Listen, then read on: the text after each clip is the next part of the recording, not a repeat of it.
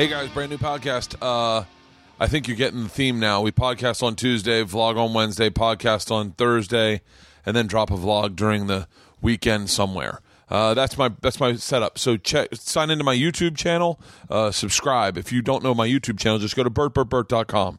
At bertbertbert.com, you can see all my tour dates, like the fact that I'm at the Ice House on February 12th.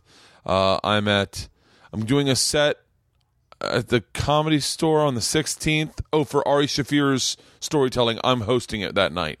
I'm at the Hard Rock Casino in Sioux Falls, Sioux City on the 17th, Omaha the 18th. Listen, just go to bertbertbert.com. You can find my YouTube channel, my Twitter, my Facebook, my tour dates. Everything is there. Uh, and you can go to Bertcast if you want to get a shirt or whatever Or a mug. or a mug. Um, thank you everyone for downloading the Adam Carolla podcast last week. A record fucking numbers for me. And thank you once again, Adam, for taking the time to do that. Today's podcast is fucking fantastic. I met this guy in West Nyack probably six years ago. I want to say six years ago, but I kept running into him, and he had this amazing set in in Montreal uh, that was like literally everyone was talking. He's uh, anyway. Hold on, let me not do his intro right now. My wife's here. I am here. Hey, LeeAnn. Hi, Bert. Um, is there anything you'd like to talk about today? Well, I just wanted to let everybody know that this episode is brought to you by Squarespace. Start building your website today at squarespace.com. Enter the offer code BERTCAST at checkout and you'll get 10% off. Squarespace, build it beautiful. Squarespace, build it beautiful, and thank you, Squarespace. I, I'm sure you'll probably walk into the middle of the podcast somewhere and say hi. Oh, of course. Oh, that's fantastic. Uh, this podcast I've already recorded, uh, obviously, and it might be one of the best podcasts I've ever done. Uh, it is hilarious. We laugh hysterically for the first 30 minutes. Then my gardener shows up, as always. Anyone who's a fan of the podcast knows that my gardener's at every big podcast I have, and he decides to walk in on the show. And and Even though I had told him that you were working and not to disturb you. and he decided to walk in on the show and Luis loved it and it is absolute chaos unfolds. So you it's one of my favorite and this guy is such a hilarious comedian. Uh like i said i've known him for a while and it's great to see him blossoming and just destroying in this business and and taking things to the next level uh, you might know him from his podcast Legion of Skanks. He's got a show on XM Sirius. He's got his own show, uh, his own solo podcast. He is uh, he's big on Periscope too. If you haven't watched his sleeping videos, then you're missing out. Ladies and gentlemen, put your hands together for Luis J. Gomez. This is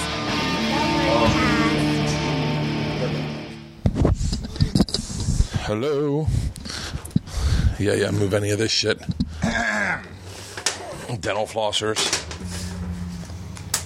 Fucking shit. I'm dying to find out what your perspective of LA is when you come out here. I love it, dude. Do you? Oh, yeah, I do love LA. I love, and I was just saying I love it, as in I'm ready to talk. Here, let me see your levels. Hey, check. What's going on? Let Puerto Rican just a little rattlesnake. Luis J. Gomez, real ass dude. The show. Um, So, um, yeah, because I like, I, for, I forget that uh that Nate's got a place out here. Yeah, yeah. He uh he he rents a place. He bought a place in Tennessee, and then he still rents a place in LA because he comes here like probably once a month. Does he just do straight road work these days? I think he's doing it all, dude. I mean, television and obviously and everything like that. But is he like, is his focus like m- mainly like road work?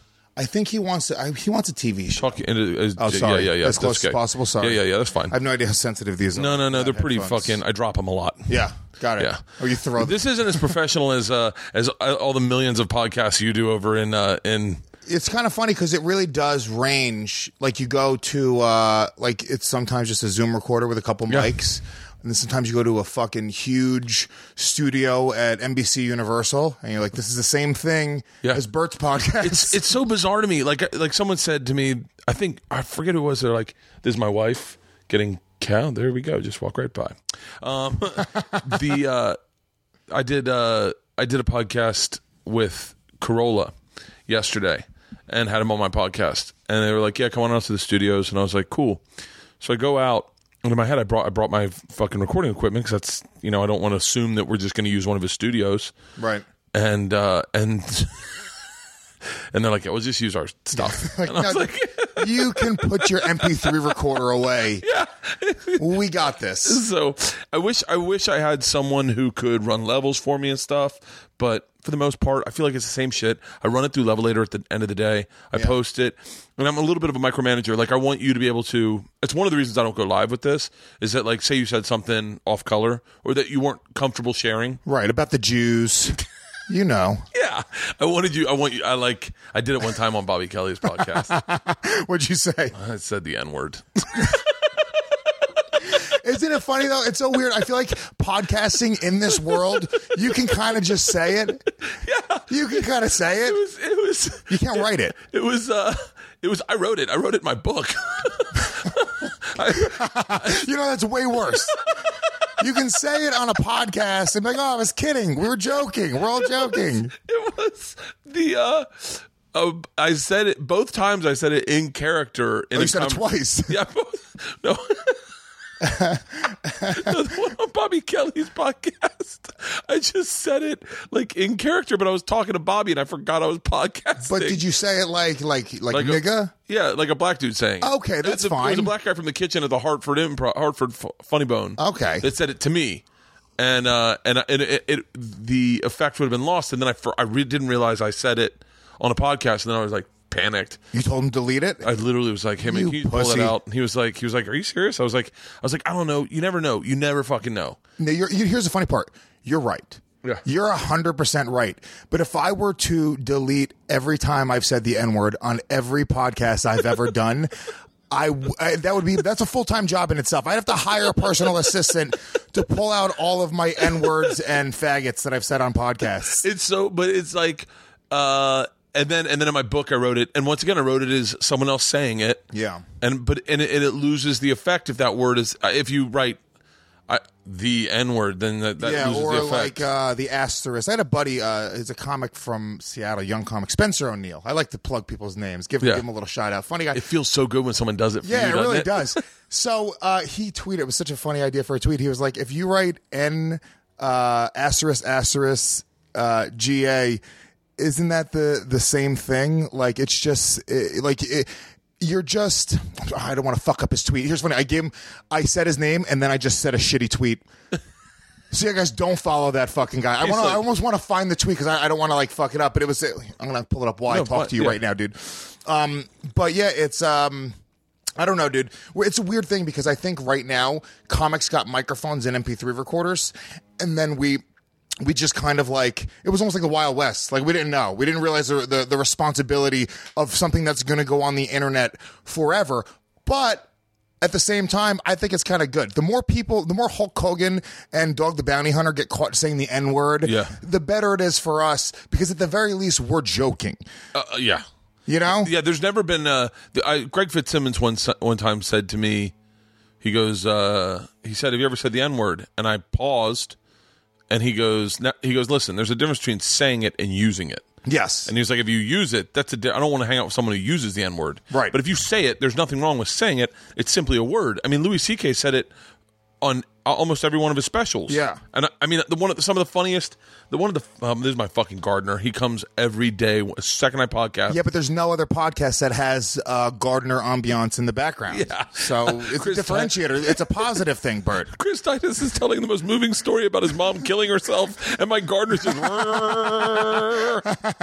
um, yeah, it's one. It's one of those things, but uh, the it's uh, it's also it's like like uh, you know what?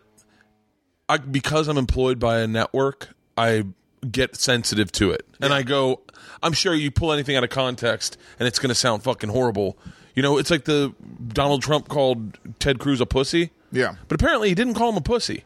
And it's like the Cam Newton shit, where Cam Newton stood up and walked off, and all you see is that clip of Cam Newton getting up and walking away, and you're like, "What a fucking bitch!" Yeah. No, no he, th- th- they're pulling out important information that apparently the fucking cornerback was right next to him, going, "Man, throw the fucking ball." Right. Yeah. Like all those things. Like Donald Trump didn't call him a pussy. Someone said Ted Cruz is a pussy, and Donald Trump said, "I don't agree with you. I don't." And then said what she said is Ted Cruz is a pussy. Well, that's the, you know, and we do like we do Legion of Skanks, which is the whole show.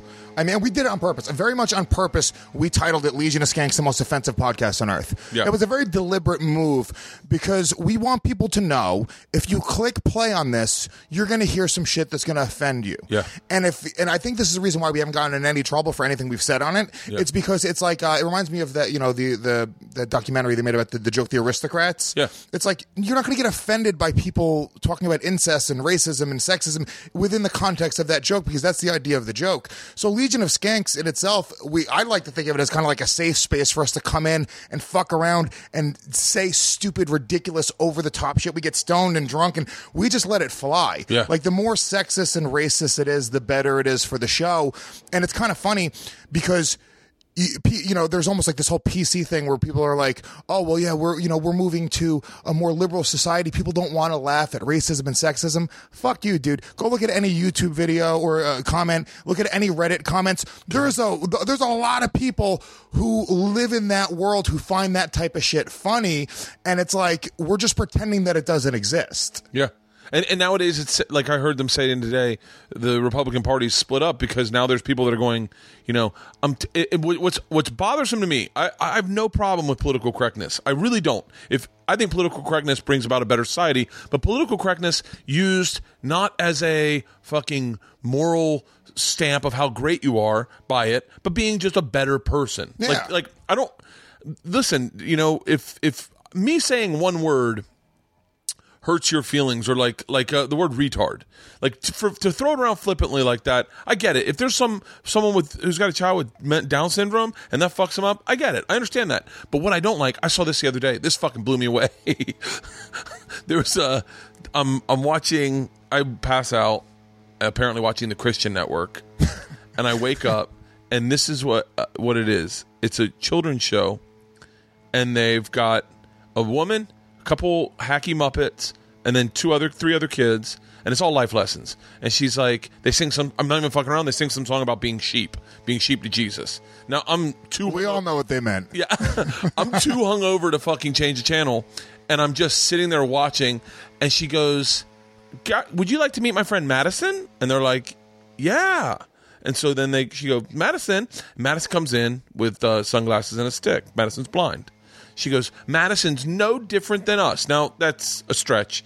She's a blind. Let's, let's just don't fucking no different. That's you can't say that. That's political correctness run amok. Yeah. she's no different than us. As a And that's of and that's really offensive to all these kids with perfectly good eyes. yeah. I just feel bad for them. Like, really? You see us like that? And so, and so, and so Madison, Madison goes, they sit her down. They go, you, did you know Madison can read? And they're like, and you, the kids are like, no fucking way, dude. Like, I'm out of here. Dude. I, the, the, literally, the kids are going on strike now. so, by the way, you know these kids have been coached because they don't do a double take. Like, are you fucking kidding me? She's got sunglasses on. How can you fucking read? And so, I wish my gardener was Dude, Madison's, sen- Madison's sense of smell is out of control. This smells like a fucking novel about relationships. And so, so they, this gets worse. So they fucking, they go, no, she reads Braille. and one, one of the Muppets chimes in and goes, well, isn't that neat? Madison, Madison has no frame of reference for a fucking Muppet, and she fucking jumps. She she just hears this monster rub up on her shoulder. this furry fucking thing with big plastic eyes. I am hungover as fuck, howling, laughing, howling, laughing. Oh, oh my god! And I literally, I literally was like, I, I watched the whole fucking thing, and then Madison. I get, I'm sure they went to break because Madison was more comfortable with the Muppets. But I was like, this is what's wrong with political correctness. No one said. Everyone said she's just like us. No one said, hey, listen, Madison. There's some animals that are floating around that you don't, you can't really wrap your head around what that looks like because you've never, you don't even know what that means. It's like a dog that talks. Like it was so fucking funny. That's really funny. But but I so my problem is with political correctness is it's like my wife's friends that are politically correct. Like I'm, I'm politically correct in the sense that like I have love in my heart. That's all. That's all you need. That's all. That's what political correctness should be. Do you have love in your heart for people? Do you do you care to hurt people callously? But you're right. You look at fucking Reddit. You look at the internet. You look at YouTube comments. And they would be the most racist statements Yeah. you've ever fucking heard. Yeah. I had to disable comments on one of my jokes. I was like, I just can't deal with this. yeah, I was like, I don't want to be the the jumping off point for for racist r- people just to lose their fucking minds. Well, it's you know, it's the you know, it used to be you go into a bathroom stall and you write "I hate niggers" on the bathroom stall to be Yeah. funny as like a little punk ass kid. Not me, but I'm saying Yeah. just the kids who would do it. Yeah. Now we've created that anonymous space to go and do that in YouTube and Reddit, and it's like that that anonymity. It you know, look, it's almost intoxicating. I get it. You know what I'm saying? If you if you don't get in trouble for anything you were going to say or do, you know what I'm saying? Just for the sake of just being an asshole, you might say and do some weird shit. Yeah. You know? Oh yeah, it's uh, it's it's like throwing it's like uh it's like throwing a rock during a riot. Yeah. Like you you just want to fucking be one. I, I watched these kids riot in uh in uh who just won the thing the Super Bowl in Uh, I don't watch sports. Boston. Whoever Denver. fucking won Denver in Denver. Denver. Yeah, I watched these kids riot, and they I, like they were just just. It's like what my wife used to say: trying on behaviors. Yeah. They were just fucking.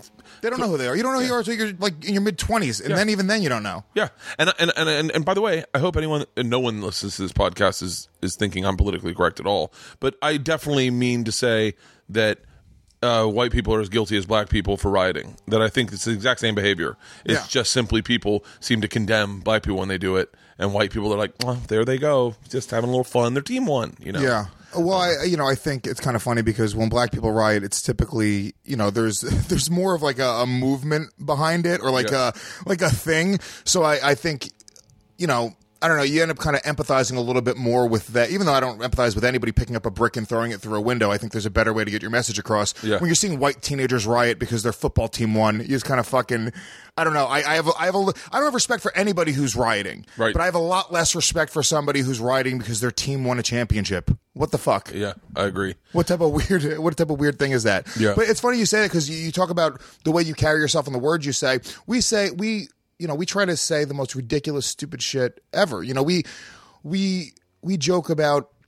I mean, any literally anything, right? I, I would I would easily make a joke about a woman being uh, in a in an abusive relationship. I have no problem. That's not off limits at all, It's not off limits. Yeah. But if I saw a dude hitting his woman on the street, I'd be the first guy to step in and stop that from happening. That's so funny. You know what I'm saying? That's it's so like, funny. I would is the- not. You, you just you'd write a joke about it. I literally, I, I, I saw two homeless people in the park. oh, homeless people aren't really people. I'm talking about. I'm talking about people with jobs. You know that are contributing to society. at a subway. I know what you're saying. Yeah, like yeah. yeah. Um, but yeah, I, it's the whole rape culture thing got me so irate because it was like it was purporting that that a joke about rape instigated rape. Yeah. That's fucking impossible. Yeah. I mean, the, I know some of the people with the most twisted sense of humors that that love rape jokes that would never. I always my statement was people who make rape jokes are the last people to rape Yeah. because it's like the you know And if you're raping, you're not joking about it. You're trying to hide that fact. You're not going out. Here's the thing: like the the idea of a rape culture. I mean, look, I guess it it exists, right? I guess it does. Here's the thing: I I, I'm- talked about this recently. We used to stand out in front of the comedy cellar, right? And we used to um we used to almost create like a gauntlet. Like there'd be like four four guys on each side, just Yeah. comedians, just to be idiots, and we'd create basically a gauntlet down the sidewalk. So when girls would come through the gauntlet we would just start basically catcalling them. We'd just like, yeah, girl, mm, mm. and it's like ten dudes at the same time, and it's obnoxious and it's fucking it's Yeah. stupid. It was harmless though. It was it was harmless, and we we were just being stupid, and it was one of the funniest things ever. And we would laugh, and it was really funny for like two weeks. We just did this. This Yeah. was like the gag for two weeks, and I think back at it now, right? And I go, ah, that wasn't cool. Yeah. What, what if a what if a girl that walked through that gauntlet had been sexually assaulted by a gang of guys a week before? Yeah. You know, talk about triggers. I mean, this chick. I mean, it probably sent her off into a fucking. It's like it's me and Big Jay, fucking just ugly fucking losers. Jay's got those fingerless rape gloves on. Yeah, I mean, we we look like we're a gang of rapists. Yeah. Um, you know, so it's like no. Yeah, when I when they talk about a rape culture, I guess that's what they're talking about. We felt like it was okay, and now there's a movement that you know I've changed my opinion on that thing specifically as I've gotten older. I don't know if it's me maturing. I don't know if it's society kind of pushing that you know that there is a rape culture and we should be aware of it. But I think it's good that I'm no longer doing that. Yeah, you know, what and I'm that saying? and that and and I I fucking I used to follow this uh, woman, Lindy West. It was a girl that Norton sh- debated. Yeah, Norton and her. Did I, the, uh, I used to follow her just because I was like, you know, it's fun to get opposing views every single day. It's it's nice to get your brain thinking as a comic. I believe Yeah. just hear just hear the other side of the fence every single day. And I'm not saying that I'm politically totally on the opposite side of the fence of Lindy West, but for the most part, things that send her through the roof, I wouldn't even notice. Yeah. I w- they wouldn't even show up on my radar. But I had to stop following her because there's man, I feel bad for her. Like she just there's so much negativity in her life. Yeah. like it's all she does all day long is fight with people, and I, I so badly wanted to like reach out and go like, hey, this can't be good for you. Like you know, to fight with people all day long. dude. So it's like I I, I do this. I, the reason I don't go on Reddit anymore is specifically almost for the same thing because there's so much fucking there's so many negative things that you hold on to the negativity. You know what I'm saying? You really Right. do. You Yeah. like you like I can have a hundred positive comments and then one negative thing will fucking just get in my head and it'll eat at me. And then I'm going, I'm changing my behaviors on radio shows and podcasts and in stand up for some cunt that hates me. Yeah. I'm changing the way that I my instinct for funny and my instinct to create a funny show is substantially better than some fucking booger in his basement. Yeah. Some 19 year old kid who's never created anything. Why am I letting that get into my head and change who I am at my core? My instincts, my my my comedic instincts. That's crazy. We ask for this. You know what I'm saying? We we're, we're putting ourselves out there, and you know we we love to. And this I, I say we. I, I include Lindy West. I include anybody who's who has a public personality, and and it's their job to kind of put their opinions out there. Yeah. This isn't cancer research. We don't have to do it. There's no greater fucking good here. Lindy West can pretend that she's doing it for this greater cause. She's doing it for the same reason that we are, for fucking attention. This is it. We all want attention. It's it's the, this is what we're looking for. And she's getting a lot of positive attention and she's getting a lot of negative attention. But I can't feel bad for a person who they make their they make it their identity to seek out attention. You know? Yeah, yeah, yeah. And and and it, what's interesting you said is that you will allow that you had to stop it because you were allowing some booger in a basement to change your opinion, make you second guess your gut instinct. What I find is happening on the other side of the f- fence is that it's it's not allowing, and I- I'll use Lindy West as an example, but the the the negativity she gets only firmens uh, strengthens her stance. So no one's really like. Whereas as a comic, you're right. I get negative feedback, and I'm like, wait, what am I doing wrong? Yeah. Like why why am I? What's wrong with me? Maybe I got to second guess myself. When I was like, it's just a joke. I was just trying to make people laugh. Yeah. And, by the way, that one piece of negative feedback, you have 500 people that are going, I fucking love that. Yeah, but that one thing you go, Yeah. you go, motherfucker, like I didn't mean it like that. Yeah. and then you second guess yourself. Whereas, and I'll just use Lindy West, but like she gets negative feedback, and almost she shuts her ears more and says, "I don't want to hear. You guys are all horrible. How dare you ever question me?" Where you go, I, don't, I mean, maybe like like maybe there's. It's like uh, uh, there's someone I saw the other day online. I'm not going to say their name because I don't want to. I don't want them to have to deal with negativity. But like they were getting negative things, and any comment that they was not their opinion, Yeah. they automatically blocked the person and fucking told told everyone to go hate that person. Yeah. and I was like, I was like, I think you're missing the point of the dialogue. Like the dialogue should be should be ba- back and forth, and, and that's how you learn. I've, not that not that comics are more noble than anyone else, but I feel like as of com- as comics, you do you definitely learn and listen. Well, that's the thing. We're we're shaping our philosophy in real time, right? Like, you, if you watch my career, and it's especially now where we have Periscope and podcasts and all this other shit, you've been watching. If you've been watching my career for the past six years, you've watched me grow as a comedian for the past six years. You've watched me change my opinion on things. Yeah. You know what I'm saying? When you have an agenda and your whole thing is, dude, I gotta fucking be on the right, or I gotta be on the left, or I'm a libertarian, or I'm a Christian, or I'm gay, or, or whatever it is, and your agenda is to push oh, that. Oh, Fuck yeah. You're not, you know, you're not shaping philosophy. You're just constantly pushing your fucking agenda. I don't have an agenda. My agenda is to be a fucking, just to be funny and to make a living off of my words. It rests in the cloud. Yeah. Your agenda rests in the cloud, and the cloud goes on either side of that fence. Yep. Depending where funny is. That's it. And because our our agenda, we don't have an agenda. That's the fucking genius. That- uh, what you just said is fucking mind blowing. I do not have an agenda. I, w- I just want people to laugh. My only job at the end of the day is to get laughs. That's it. Nope. There's no bigger political picture. I don't side with any specific type of belief. I don't subscribe to a certain belief system that I'm going to go and push on people. And this is why people, and you know, not to shit on him, but Jamie Kilstein, a lot of people throw him under the bus because he stopped being a comic and he's sort of just pushing the agenda. And then the funny ended up being like the fifth, sixth, seventh, uh, you know, um, most important thing to him. You know, it became all these other little things. And it's like comics just don't really respect that, just in general. You know, Yeah, that's I- why every comic stopped like associating themselves with him. Yeah. That- Um, that's interesting what happened to him. Yeah, I used, he used to be my friend. The first time, this is so funny, dude. The first time I hung out with Big Jay ever in life outside of comedy is I, right when I started comedy. It was me, Big Jay, Kurt Metzger, Pete Holmes, uh, uh, and Jamie Kilstein. Wow, what an What a fucking group. weird group of people, right? And we went to see Phantom Menace or one of the Star Wars that came out at that time. Yeah. Such it's a fucking great Kurt Metzger story. You know Kurt, right? yeah, of course. that Kurt, in my opinion, is is the best comic that's been doing it under twenty years on the planet. I think he's agree. fucking phenomenal, like just just a genius.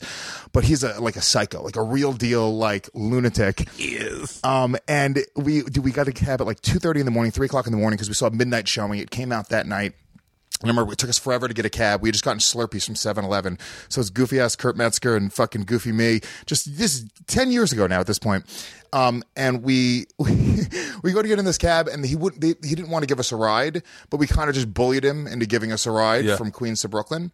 So, um, we're driving and the guy won't answer anything. It's really eerie, the cab driver. He's just driving silently. So we're like, uh, yeah, buddy, you got to turn up here. And he missed the turn and just keeps on going and we're like trying to be tough guys, but at this point we're legitimately scared, both of us. You know what I'm saying? Yeah. So, yeah, buddy, you know, uh, you know, you, really, you should have made that turn. Make this next turn. He misses the next turn on purpose, and he's just driving, dude. He didn't want us to get in the cab at all. So finally, you know, we're screaming. We tell him to pull over the cab. Right? He pulls over the cab. Kurt's taking down the number. This is before like even everyone had like cell phones Yeah. and shit. To um, you know, so he's like writing down the number of the cab. He's like, "Yeah, buddy, you're gonna lose your job. I'll show you." And the cab driver's got his window open maybe four or five inches. You know. Yeah. So Kurt, he's like, uh, "Dude, you're fucking." I told you, man. What did I tell you? I'm fucking Gardner. Uh, We're in the middle of a pot. Give me one second. Your Gardner has no idea what a podcast None. is. And it, it's he literally just interrupted uh, the, one of the best stories that I'm waiting for the fucking end. Oh fuck, dude, that was great. The gardener just poked his head in and like put his face against the window and smiled and pointed at a piece of antique furniture. Fuck. So anyway, all right. So um, yeah. So we get out of the cab. The cab driver, Kurt's talking shit to the cab driver like through the window, and he's got it open like five inches. And Kurt's got the Slurpee in his hand. And I almost saw the moment where Kurt got the idea to throw the Slurpee at the cab driver. Yeah. So he takes a Slurpee and he pegs it at the cab driver, but he misses the opening on the window. It hits the window. You like it. Bound, it was a perfect bounce. It went doing, flew back at Kurt, smashed directly into his chest. A pink Slurpee down his white T-shirt. Just I'm talking about down his whole chest, belly button, down to his dick. Slurpee, and the cab driver just laughed in his fla- face and sped off while Kurt screamed in the street. It was maybe the best moment of my life. Oh, that's fucking great. To this day, and I watched my kid be born. Kurt, uh, Kurt Metzger is one of my favorite people, and I, I people know I've told that I've told a number of stories about him, but he he has one of the he has one joke that I can say out loud to people, and it still makes me giggle. Yeah. we were in we were in Montreal, we were doing Pete Holmes' podcast, and uh, at the time it was about Trayvon Martin, and Kurt was just you know I love the one of the things I love about the one of the things I love about the business we're in is we have friends with totally different perspectives on everything. Yeah. And Kurt is contrarian to the base of him. He whatever, and there was a picture of Martin Luther King in a hoodie, and and It's just hilarious in itself. and it said, "Would you shoot this man in a hoodie?" And Kurt goes, "Kurt goes, they shot him in a suit." Ah, I fucking, oh, but wait, that so that's an eclectic group of comics. Yeah. I mean, Pete. These days, I'm I'm doing a podcast with Pete. I think on Saturday. Pete is first of all he's he's working a ton, but he's he's also taking his podcast to a, almost a semi spiritual level these days. Oh, really? I, haven't, I haven't listened to. I, I I knew Pete. uh, Like when I met Pete, Pete was like the young young buck out of everybody. You know, I it was before I started. When I started doing comedy, I was producing shows and running shows out of a couple comedy clubs. It was I, I didn't even I. I, I, you always wanted to do it, but I just was around it, and I was, I was running street teams in New York City. You know, now when you walk down the street in New York and they go, "Hey, do you want to go to a comedy show?" Yeah. I was one of the guys who ran the biggest company, like 2001, 2002, 2003. I ran a street team of like 50 guys that did that. I made, I used to make a ton of money Really? just selling comedy club tickets on the street. That's how I met Dave Smith. That's how I met Big. That's how I met all these guys because that's how I got introduced to the comedy world. So I hadn't even started doing comedy yet. When I met Pete, Pete was like the young buck who was. I mean, he was, I remember he did a. He used to do a joke about he looked like multiple uh, celebrities. So it was like John Ritter. He, he and throughout the whole set, he would just keep on throwing them out there. Yeah. like to put, he had like five or six of them. It was funny. It would just build and build and build. You know, it's like um, South Park proved that. It's like you just keep on hitting the joke, and then it Yeah. stops being funny after like the fourth or fifth one, and then it became funny again the sixth Yeah. time. So, um, but yeah, Pete was that dude, and then he just fucking blew up. He's- and yeah. he's huge now. I listened to his uh, his podcast is pretty fucking awesome. Yeah. it's one of my it's one of my favorite podcasts to listen to. Uh, but yeah, he he was. I, I, I you know it's like the, some of those guys they do these uh, self help seminars and then they kind of you know spit back the things that they've accrued at them on their podcast and Yeah. you just hear it and you're like maybe I could like this I've never believed in that shit but would it fucking help me like Yeah. maybe I should fucking go to one of these seminars I don't know I believe in all that shit, though, dude. All, I mean, look, it's all you know. I, you know, the, I've read all those books. I used to be in sales, but you know, I, I ran street teams, but I went into sales after that, and I was pretty successful in sales. And that's all, you know, just the power of the mind and, and setting goals, and like I, I legitimately believe um, and all that. And I believe that can all help you, even in the very uh, on the most very basic level. If you have a confidence in yourself, if you feel as if you're enlightened, you're gonna you're gonna carry yourself in a certain way, in a much different way, in a more successful way. You project an energy. You know what I'm saying? It's almost like when you get a new haircut and you're like, dude, I fucking look good. Yeah. You know, you go out and you're just carrying yourself in a certain way. You maybe you lose 20 pounds or you're in shape. That energy that you project, people feel it. You project it on other people. They go, oh, this guy's confident. He's got something going on. Yeah. I mean, there's a reason that there's certain people, even in the industry, after a few years, they get pushed through and people get jealous and they go, oh, why is this guy getting these opportunities? Because that motherfucker carries himself in a certain way. When he's in a meeting with executives or a, a team of writers, people go, ah, fuck, dude, this guy, he has something, you know? Yeah, I wonder if that. I, it's so funny. I've been wondering about my energy lately because I always feel like a child. I always feel like I'm younger than everybody, even though I might be older than people. I still feel like I'm younger. Yeah. And so I and like you drop off at school, like take my kid to school. I feel like all the parents are like ten years older than me. I'm older than half of them. Yeah. And so I, I just I wonder about. Oh, here comes my wife now. Is this like a f- LeeAnn? I don't know, LeeAnn. I don't know. Oh, I didn't know your podcast. Hi. What do you need? What do you need? Sorry. Nothing. It was just a question about t-shirts. I'm sorry. Okay. I want that type of fear in my son's mother when she does something wrong. I'm like, dude, if I would, she would be like, fuck you, fuck your podcast. I got to walk through the yard. she uh she is obsessed with my podcast right now. Oh yeah? I introduced her to podcasting. Yeah. like and I I've been, I've been telling her I've been doing a podcast for like probably three years, two years, three years, and I finally said you should check out uh what's the big one on uh on uh, uh NPR uh Serial. Serial. I say you should check out Serial. Season She two got- blows. She got I she's obsessed with it. Season one was awesome. Season one was great. Season one was fucking phenomenal. I, I attribute the success to making a murderer to how successful Serial was. That like Oh, yeah, just week after week, like just breaking it down, like and really deconstructing the story, uh, you know, because those types of you know crime reenactment shows, that shit's been around forever. But the way they did that, it's very similar. I, I noticed. I think the people, re- the reason people got into making a murderer was the same reason that people got into Serial. Yeah. it just, it, it was, it's great. I thought it was really great. so funny. I lost interest at the exact same time in both.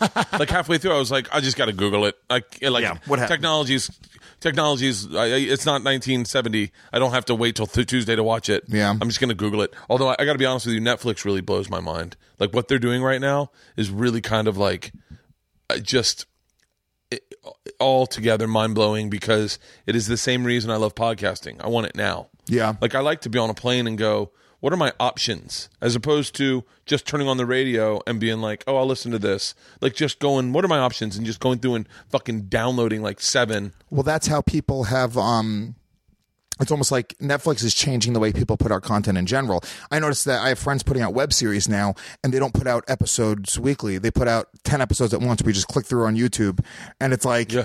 it's good and it's bad. As a content creator, you go, "Fuck, dude."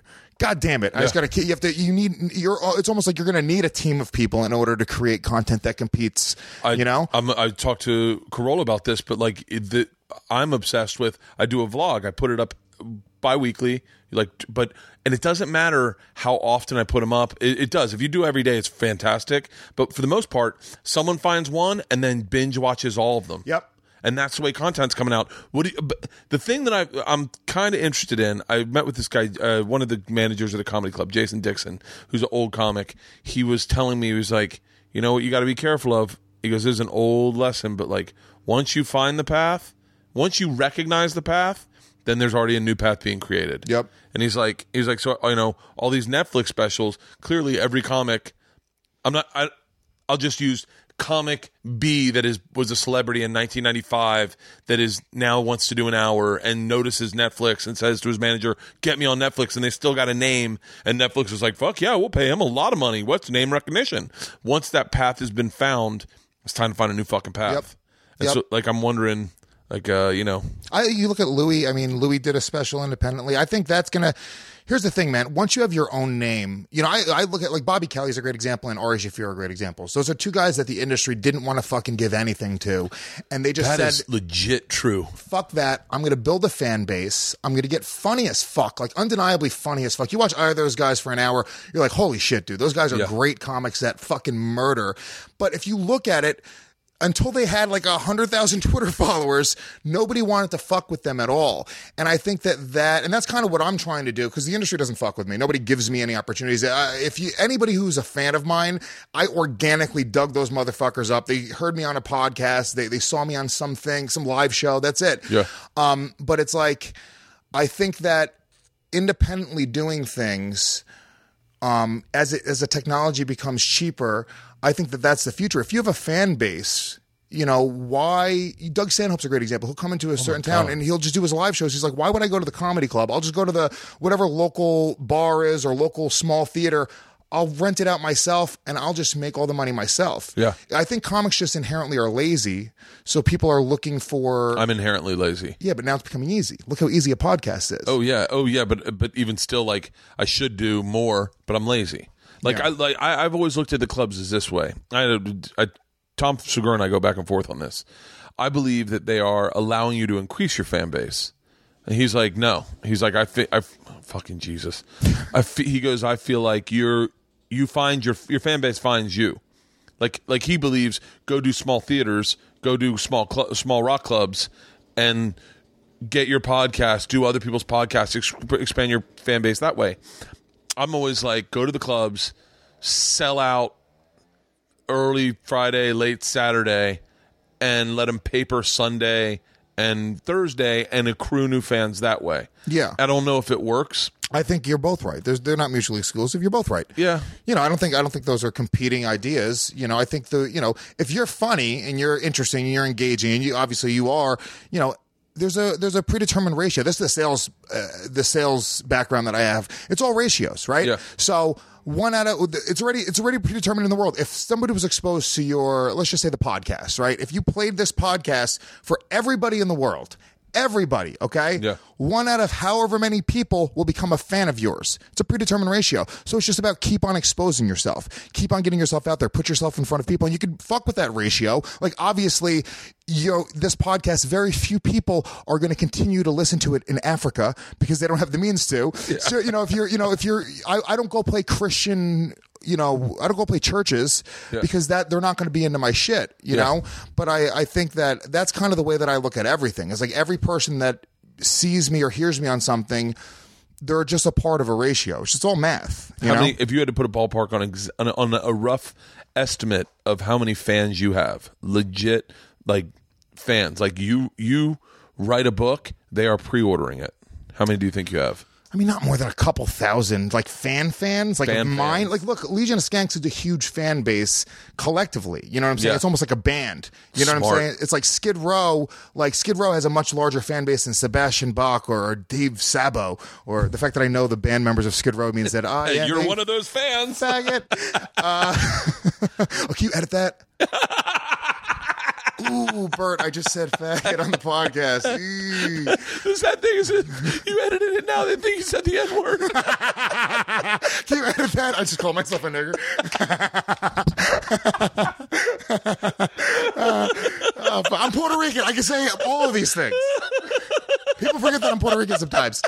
Um, I, I fucking lost track of what I was saying. about uh it's it's Oh, the genius. fans. Yeah, yeah. It, but it, it's one of the things that was the Death Squad one of the one of the beautiful things that was you know when the Death Squad thing started was that we were all a group of guys that everyone kind of got into other people because of each other. Yeah. You know, like uh like and I, I wasn't even I wasn't like the I think the Death Squad originators were like Tait Fletcher, uh fucking Joe Redban, Joey, Ari. Yeah. And then Callen and and and Duncan and it kind of started growing and then anyone who did Joe's podcast within that first year the De- Death Squad name got attached to, and then you'd go and do these Death Squad shows and these Ice House Chronicles, and it was the same group of just it was just guys that fucking all hung out. Yeah. but it was you shared a fan base, and you'd go to shows, and people would be like.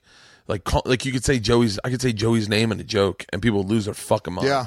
I'd say I, I had a joke about Ari, and I didn't want to say his name, and then one night I said his name, and it fucking destroyed, and I was like, oh fuck, like Yeah. it's, but it's really smart to have that almost like it's like uh, it's like a, com- a commune. Yeah, I, yeah. I mean, yeah. Look, Bobby Kelly taught me that better than anybody else. You know, he, you know, that's that's a guy. If I got to give credit to one fucking dude who, I mean, that motherfucker kept me in comedy because I was really, it was like a, a really dark period. I was about to move to L.A. for no reason. Really? And he just, dude, he fucking. He convinced me. He was like, he was like, dude, you're fucking funny. He's like, you just gotta, you, you're just not ready. You're not popping yet. That's it. And he, you know, he, I, I owe that guy my fucking life. How did you meet Bobby? Just clubs? Uh, yeah, I met Bobby. Yeah, dude, just at the comedy clubs, like randomly. I booked him a few times before I did comedy. You know, he was, you know, at that time kind of coming up. Um, and then I ended up living really, really close. I lived like a block and a half from him. So when he started podcasting, I was also just starting to podcast. So, um, we ended up doing a few MMA podcasts together because he's. Oh, what was that UFC fan. podcast? The Hammer Fist. Hammer Fist. Yeah. Yeah, yeah, and I did that on his when he started his network. I was the first. I was one of the first podcasts that they brought on to Riotcast. Um, so that's how I kind I kind of met Bobby. But you know, he's just the dude who like you know he's just such a generous guy. He brings all these young comics onto his show. Dude, Bobby could just bring fucking Norton and uh, you know. You know Keith and Colin. Colin, and you know all the, the the guys that are at the cellar. He could have just made that the podcast, Yeah. you know. But he you know, I guess he saw what Dane did for him and kind of like bringing him out and exposing him to his audience. And I think that he kind of wanted to pay it forward. So that's what he does. He brings on young bucks, and Bobby's Bobby's funny enough that he can control the room and just Yeah. create. He's like he's an orchestrator. I don't think people give enough credit to Bobby Kelly for how good of a host he is because he could bring in seven people that don't know each other that are all young comics that are a little nervous to be there. Yeah. and pull out a two and a half hour, three hour hilarious show. And I think Oh. that's a very specific talent. I co I hosted his podcast. Yeah, one that's time. right. Yeah, yeah. And I was and uh, like I as I got in there, I was like, oh, I don't, I'm not prepared for this. Like I literally was like, I was like, oh, I thought I what like what am I about to do? Do I talk about myself? Do I talk to? Oh fuck, it's time to get to know some people, Bert. But yeah, that um, Bobby's uh, you know, Bobby's like I, the I always like the secrets that comics have. Like like one of my secrets is that I've called Bobby maybe a dozen times and just ask career advice. Like, no one would ever assume that that Bobby, that number one, Bobby's the kind of guy that fucking stops whatever the fuck he's doing, Yeah. shuts down and goes, "All right, buddy." Like one time, I remember saying, I really wanted to do Opie and Anthony, and I and I was very young, and I called Bobby, and I was like, and I just, I, I and you know, and I just spewed. I kind of like verbally vomited all my feelings about how, much I liked the show, how I wanted to do it, how I and Bobby's just like you know, and was very real. He wasn't he didn't candy coat things. He was just like, listen, man, they'd love you. You know, they'd love you, but it's you know, they they look who they had on. They had Kevin Pollak on, like Yeah. you know, and like. Don't worry about it. It's gonna be fine. This has nothing to do with your career. Keep working, man. so funny. That that thing you're talking about that Yeah. impatience Yeah. is such a fucking dude, that's the, that's the motherfucker. That's a comedy killer. That's what kills young comics. That was why I w- wanted to quit comedy why I was going to move to LA it's just like that waiting. Like come on dude. I know I I, I want to do that. I want to be on late night. I want to be on TV I want a half an hour. I know I'm ready. I know I'm ready. And you might just very well be ready but for a multitude of reasons you're just not given the opportunity and that feeling of just like just watching everybody else get those opportunities that's i think that's what kills more comedians than anything else A hundred percent. Just watching people just leapfrog you, and then you start having dialogues in your head about why that things didn't happen for you. Like I remember, I wanted to do a half hour special so bad on Comedy Central, and Steve Byrne got one, and Steve Byrne and I kind of started roughly around the same time. I had nothing against Steve Byrne, but man, I started having conversations in my head with what Comedy Central thought about me oh yeah and I would and and I would, I mean, I, like I, I forget who the president was at the time, uh, Lauren. And it doesn't matter. It doesn't matter. What's crazy is I put I invested so much energy in someone I can't even remember her name who doesn't work in the network. Yeah. no one works at that network anymore that was there. Only person is fucking. I don't think anyone does. And so you look at you look at that and you just be like, they hate me. They fucking don't like me. How how and then you're projecting that onto everyone else that feeling dude it's Yeah. you, you don't even gotta say it people fucking read into that feeling you know what i'm saying and then and then God forbid the one time I run into them, I got oh here we go. This is how this is gonna go. Yeah. they're gonna fucking. They don't even know who the fuck I am. they don't care dude literally, literally, they don't even know I'm a comic. They've never heard my name. oh here we go this bitch again Yeah. And I literally, I, it's so funny. I look back at that and I go, I wasted a lot of time in my career doing that. Yeah. I wasted a lot of time. Barry Katz, I make fun of him all the time for the fucking shit he says because half the time it's loaded in whatever is going on in his life and he doesn't mean it to be advice to you or he, but like he said one thing one time, I had a bad showcase. I, I, I I got very lucky. I worked the door at the Boston Comedy Club, got my first deal six months into doing stand up, got a second deal the very next year. And then and did a sitcom. okay so you're the guy that everyone's bitching about no fucking clue. fuck you you're bitching about steve byrne getting a half an hour special But I thought I was on that track. Like I Yeah. was like, hold on. Like I- I'm the fucking chosen one. Yeah. Like it really did fuck my head up. All that success early probably kept me in the business. As I'm not going to lie. I don't. I'm not saying I would have gotten out of it, but I. I probably. I don't know how. I. I don't. I. Li- I said to Ari one time. I really respect the fact that he fucking worked for everything he's I got. Yeah. I'm not saying I haven't worked for anything, but I was blessed to be able to you get got money. you gotta away. cut, dude. Sometimes you just find a twenty dollar bill on the street, and I, am not going to blame the guy that bends down and picks it up. It's just life. Yeah. And so, um, but I don't know where. Oh, but Barry Katz said, I remember I had a bad showcase. My third showcase, I had a bad showcase, and uh, and I was like, and I told him, I said, we need to, I need, I need to get up in front of those people again. I didn't do so well, and he was like, what? I was like, Barry, they're gonna, they're gonna fucking, everyone's gonna be talking about me, and like, and Barry was like, he said some really prophetic statement that I think about all the time. He's like, Papa, I think you're highly overestimating how often people think about you. That's great advice. And, and literally, and I was like, really? He goes, I haven't thought about your set once today. Yeah. And I'm your manager. He's and I was like, oh, yeah, good call. And then literally, I went from this panic place to going, yeah, Yeah. what the fuck am I worried about? Like, I, that, that didn't. Well, think about this. I mean, how many times have you watched somebody eat their dick off on a show? I can't remember. I don't remember the last person I watched bomb. It just doesn't matter. Yeah. It, none of that shit matters at all. You know what I'm saying? I remember people, you know, people had bad sets at Montreal during New Faces. I don't remember who they were. I don't remember at all. All right, we're going to come on in, Gabriel. Get him on the show. in. Yeah. Get him on the show. Here, you got to talk into a microphone. What's though. up, Come on. Gabriel? Come on. Okay. Hello? Yeah, here. So what is Who's talking? You are. Oh, okay. What? How are you, Gabriel? Oh, fine. You? I'm pretty good. I don't speak Spanish. I would, I would, I would, Oh, no Spanish? I would love to. Like Mexican? I, I know I'm Puerto Rican Italian. Oh, Italian? No. But yeah, Oh, I have no culture. oh parliamo l'italiano. Oh, he speaks fucking Italian too. Your, gar- how is your gardener forty times more educated than either one of us? no, my grand grandfather was Italian. Oh. Mother, my grandma is Indian. She passed away when she was a You're not even Mexican. You're Indian and Italian. yeah.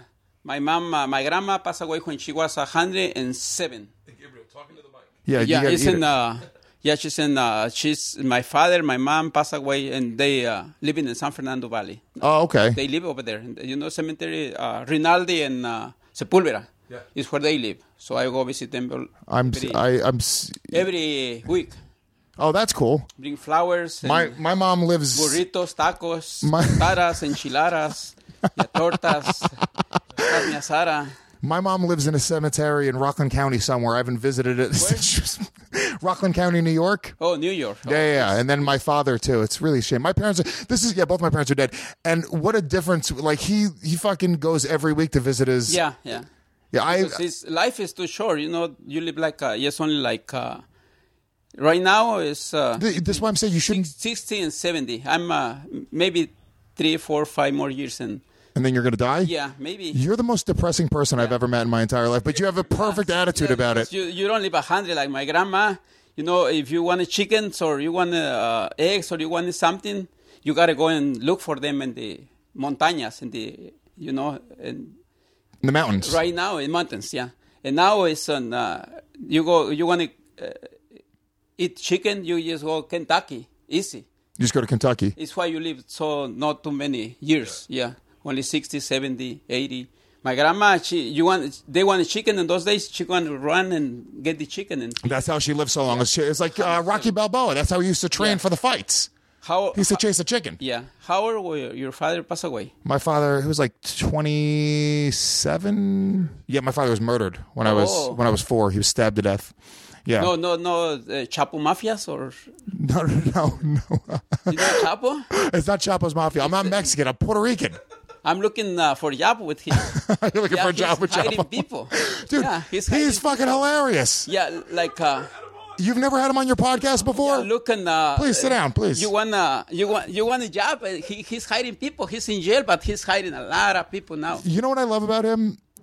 He's wanted to talk on this podcast Yeah. for a year. It's, uh, he sees it happen every week, and he waited for his opportunity for you to invite He him in, and has a finally you did. A lot of money, billions. of Chapo? dollars. Yeah, Chapo. Let me- Fifty-three countries. He this. three- Let's say Chapo offered you a job, Oh. one million dollars a year. You got to kill Bert. Oh no no no. You wouldn't kill Bert? No, the- he don't kill. Uh, uh, you know, he, White people. white people. He just only kill. Uh, Talking to the mic. Okay. Yeah, and uh, I don't know, but it's a big business that uh, that man make a lot of millions because he uh, when he uh, was little kid, he started selling drugs and planting the marijuana in Mexico Yeah. since he was twelve. yeah. No money, no dinero. Now he's a lot of money. So is Chapo like? Uh, is he a positive figure in the Mexican community? You think he's a good guy? oh, he's uh, like uh, you know Al Capone. Al Capone. Capone, Al Capone. Yeah. Yeah.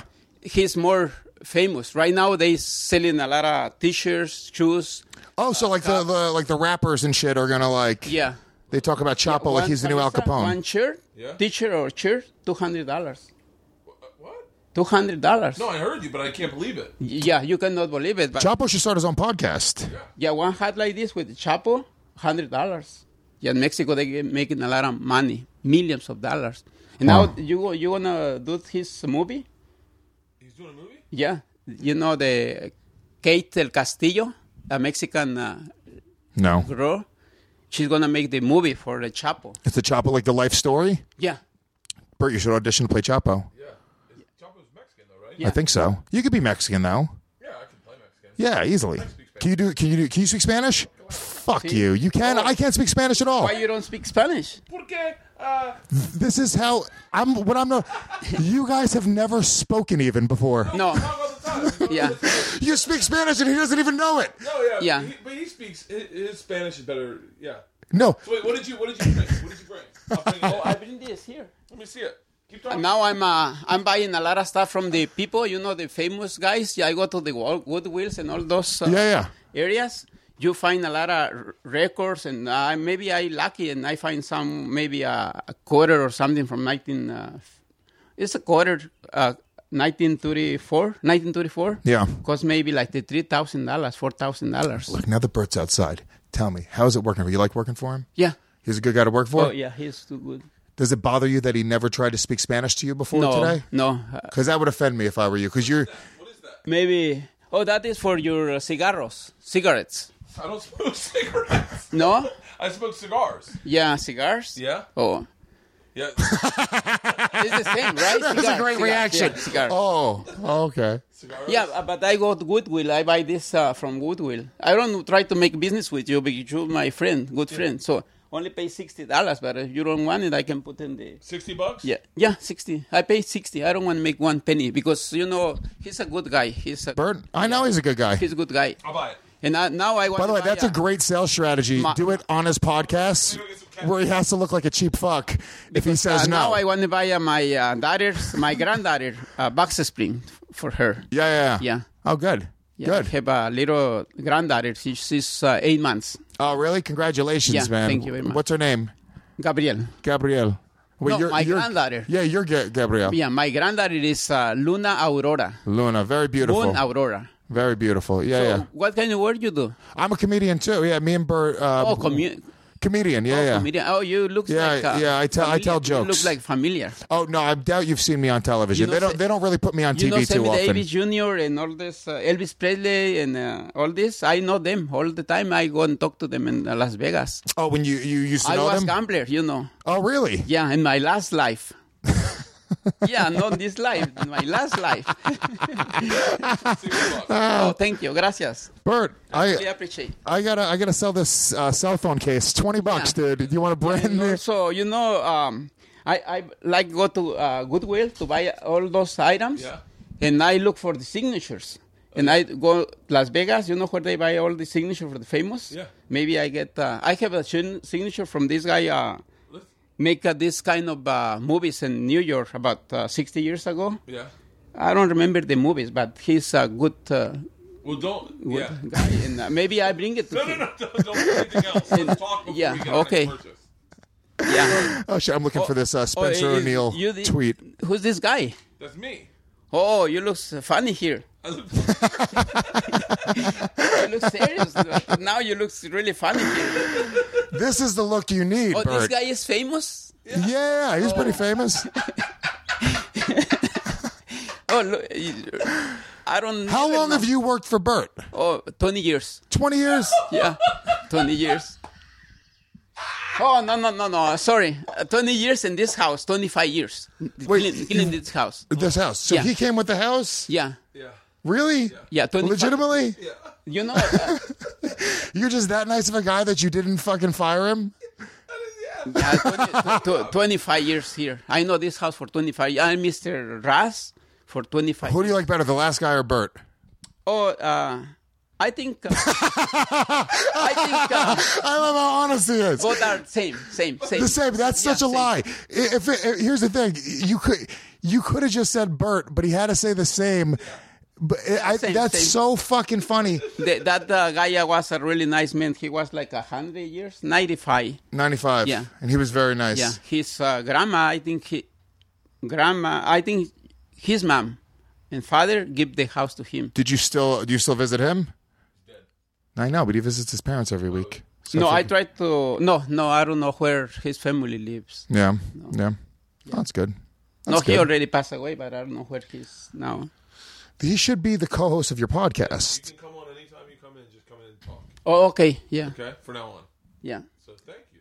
It's a recurring like yeah, thing. That's great. Maybe I bring. Uh, I buy. You know, I have a beautiful uh, bags like this color. Yeah? Really, really old, but you know, Ninety dollars. Uh, no, no, no, 90. You know, I look inside because, you know, you never know what's inside. Yeah? And it's not open, only have like two screws. When I was uh, buying for maybe $3 on Goodwill, Yeah. I say, oh, maybe this is really nice box. And I put the box like this and sound something inside. And you know what is that? What? Uh, it's when you pass away, ashes. ash. Yeah. Yeah, I keep it in my house. It's a really old lady, and I keep it in my house. Really? Yeah. Well, let, here, let me see the mic. Okay. What we can do is we'll do a segment where if you have something you want to sell, you can bring it here and we'll sell it to the listeners. Yeah. If they're and you can just like it's like QVC. You show them on the camera what it looks like. That's amazing. And then we'll put it up there and then you can sell it. Yeah, he's got a lot of fans. There's a lot of people that listen Yeah. to the show, so you could you could just make it a thing. What's your name? Gabriel. Gabriel. Gabriel. Gabriel's. Uh, Gabriel's. Saint. Saint Gabriel. You know, I'm a saint. I don't believe that, Gabriel. You know, in Mexicans, all, all the Mexicans have Gabriel, uh, San Jose, Jose, Joe. Dan. I just watched you hustle my friend Bert out of sixty dollars. I don't think you're a saint. the That's not the way I would describe you. Mexicans are uh, You all, just found that in the garbage outside and walked in and took sixty dollars out of your pocket. the, the, no, the Mexicans, all the Mexicans have a um, saint. You know, like a santo, santo, saint. Santo Judas. Yeah, Santo Judas. But uh, all the Mexicans are devils. Oh, the Mexican Yeah. yeah, like uh, you know, like the Chapo, Yeah. he killed uh, fifty thousand people. Is what they say. Really? In the Sp- uh, English and Spanish news, they say he killed uh, fifty thousand people. Wow. Yeah. awesome. You you go to Mexico and they put the bag in the back, the uh, backpack in the back with the marijuana. You have to cross the border from Mex- Mexico to United States. Yeah. If if you don't do it, they shoot you. Really? Yeah. We'll bring something next week and we'll put it on the podcast. Yeah. Okay. Okay? Yeah. Thank you, Gabriel. Okay. Thank you, I Gabriel. appreciate it. Here, shake. You guys shake hands. Okay. Thank you, my brother. Gracias. Gracias, my friend. Gracias. Thank you very much. Aye. Now I get money to buy my uh, my daughter's box spring. You already got the money, Gabriel. We get it. My granddaughter, Yeah. yeah, it's back now. It's back. She she get like a hostages for one month, and now I bring it back. Hostages? Yeah, the lady, she don't let my my daughter, Yeah. my daughter to come to visit my mom, but her uh, mom, my uh, daughter, and uh, I say, oh, so I call the sheriff, and we go the sheriff, and the sheriff tell, oh, take everything and go back house. Now it's everything's good. Okay, good. Yeah. Nice. Because you know the police here is different than Mexico. Yeah. It's why Kate, you know, K- Katie, la, the the girl with the Chapo, she don't want to go in Mexico to the court in Mexico. She want to go in court right here. Yeah. Yeah, because the problem is uh, there and problem is here. But she gonna make the movie for the Chapo. Okay. All right. Thanks, Gabriel. Gracias. Gracias. Gracias. Okay, nice to talk to you. Nice to talk to you, my friend. Person, so Gracias. See. Thank you. House, I gonna be your gardener. I hope so. Yep. I. Have a house? No, no, no, no, No, no, no, no. no, He lives in New York. I can go over there. He's gonna commute every day. yeah. All right. Thank you, Gabriel. what the fuck? That was awesome. that was. Let's see if I can just get a. That probably looks like it. Uh, let's shut that door. Bert. Dude. He's a fucking gem, dude. Fucking yeah. You know what's so funny? I've never talked to him once, like like on the podcast. But it. I went in. I go. I go. I'm, I need sixty bucks. LeeAnn's like, "What the fuck for? You're not buying that goddamn thing." I go. You just did it on the podcast. I'm gonna like an asshole if I'm like fucking his granddaughter's a hostage. Like, are you fucking kidding me? and what if he starts a fucking Twitter war with me and El Chapo? He's talking all this shit about El Chapo. Dude, that's fucking hilarious. It's dude. because of you. You know what? I'm being dead serious when I say Why? this.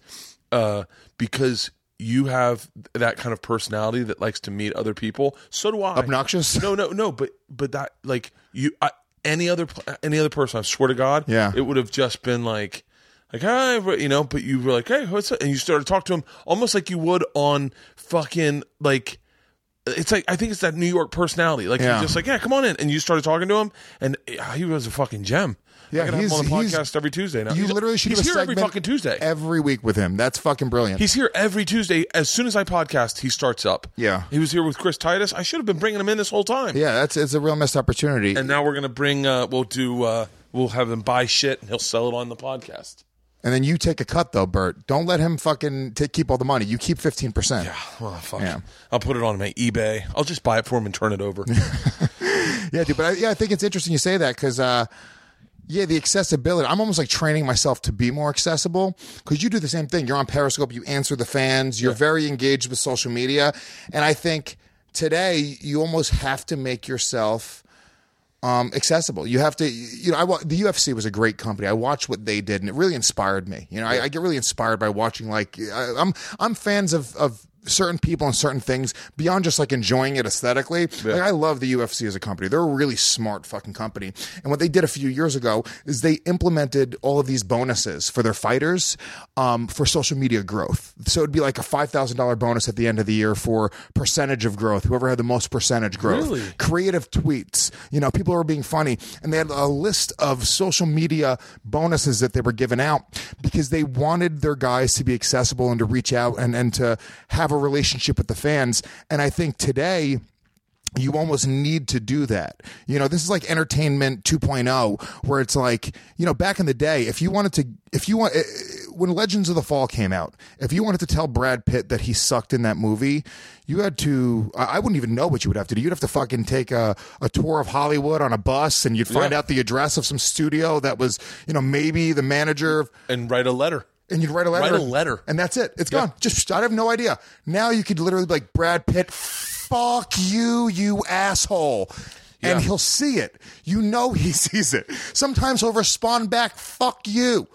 That's crazy. Yeah. Th- This is like the, the time we live in. So if if people like Paris Hilton and all these super famous people are willing to engage with people through social media, who the fuck am I? So I, I always make myself like if, if anybody writes me an email or a letter or a Facebook st- message or anything, I try to answer literally every single one of them. Yeah. Every single one of them until I can't. If one, there's gonna be a day where I can't do it anymore, you know, and at that point, I guess I'll just, you know, I'll say I'll try to answer every one of them.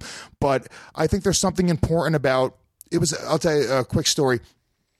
The one of the first comedy shows I ever went to, I saw Greg Rogell at the New York Comedy Club. Greg Rogell's a New York comic. Yeah, yeah, He's I know been around Greg. I know Greg. Murderer, murderer. This Yeah, guy. Yeah, yeah, yeah. Kind of like, oh shit, Isla, motherfucker.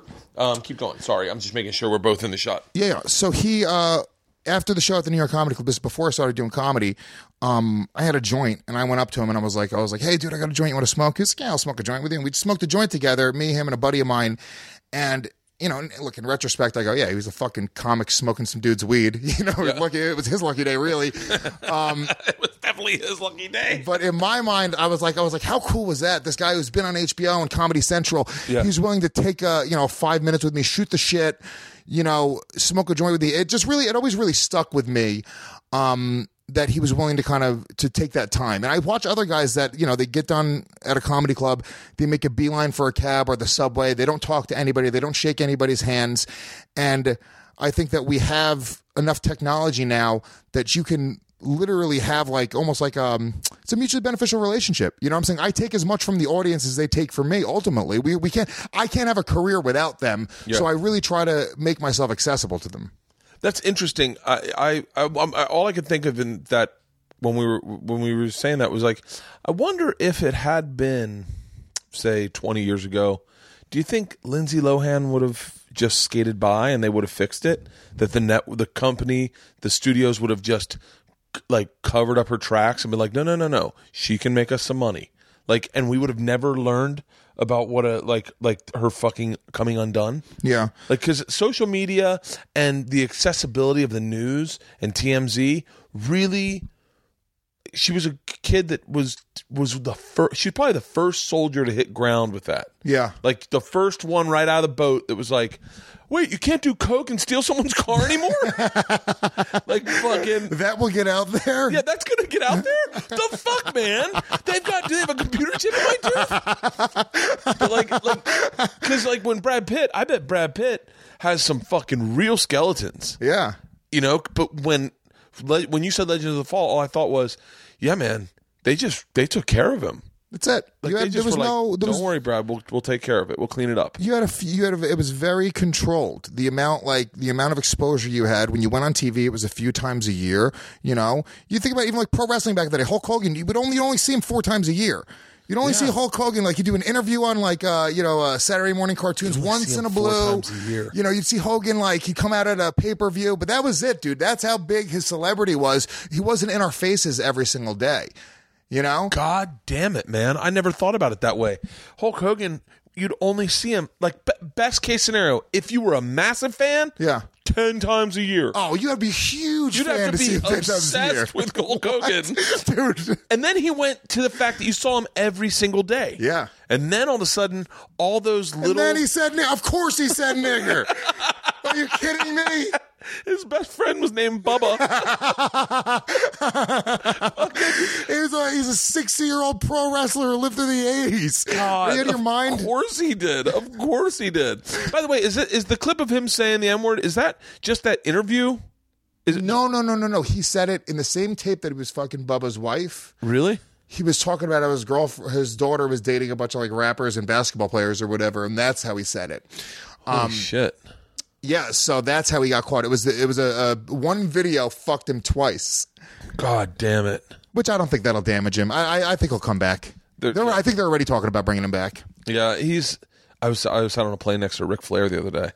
Oh yeah, And I, the whole time I was like, and I, I mean, I grew up in Florida. He was a big Florida wrestler. And uh, as soon as he sat down, I said, "Is it?" I, I thought, "Is it Bill Parcells?" Because I, I couldn't place it. And and what's interesting is that he was walking to on the plane right in front of me, and he is dressed very nicely. He was, silent profiling. he was uh he was in khakis, a white button down, and a or like a, a golf shirt and a blazer, and his ch- and his chick was really hot.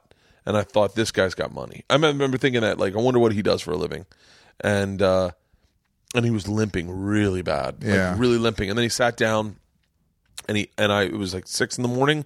I ordered a beer. He ordered a uh, Bloody Mary. And this is what tipped it off. He did a move I do all the time. I Like, used to keep the change. Woo! no, he no. Like, that's Ric Flair. That's for you, baby. Woo! that was it. Keep the change, styling and profile. He uh he did. I used to I used to upgrade my uh directors, have them sit next to me, and then I'd say, "Listen, when she asks if you want a drink, you do, but you're getting it for me, so that I could have two drinks before takeoff." And she, but and but the thing is. What happens in that situation? You want to make sure you get the right drink. You don't want to have someone sit next to you like this girl Lonnie would always be like, "Oh, I'll get um, what champagne do you have?" And I'm like, "Lonnie, I'm fucking drinking it. I don't want champagne. I want fucking. You want? I'll tell you what you want. You want a double vodka on the rocks." And he and he and Ric Flair did that to his chick. He goes, uh, "I'll take a Bloody Mary. and She'll take a dou- double Bloody Mary."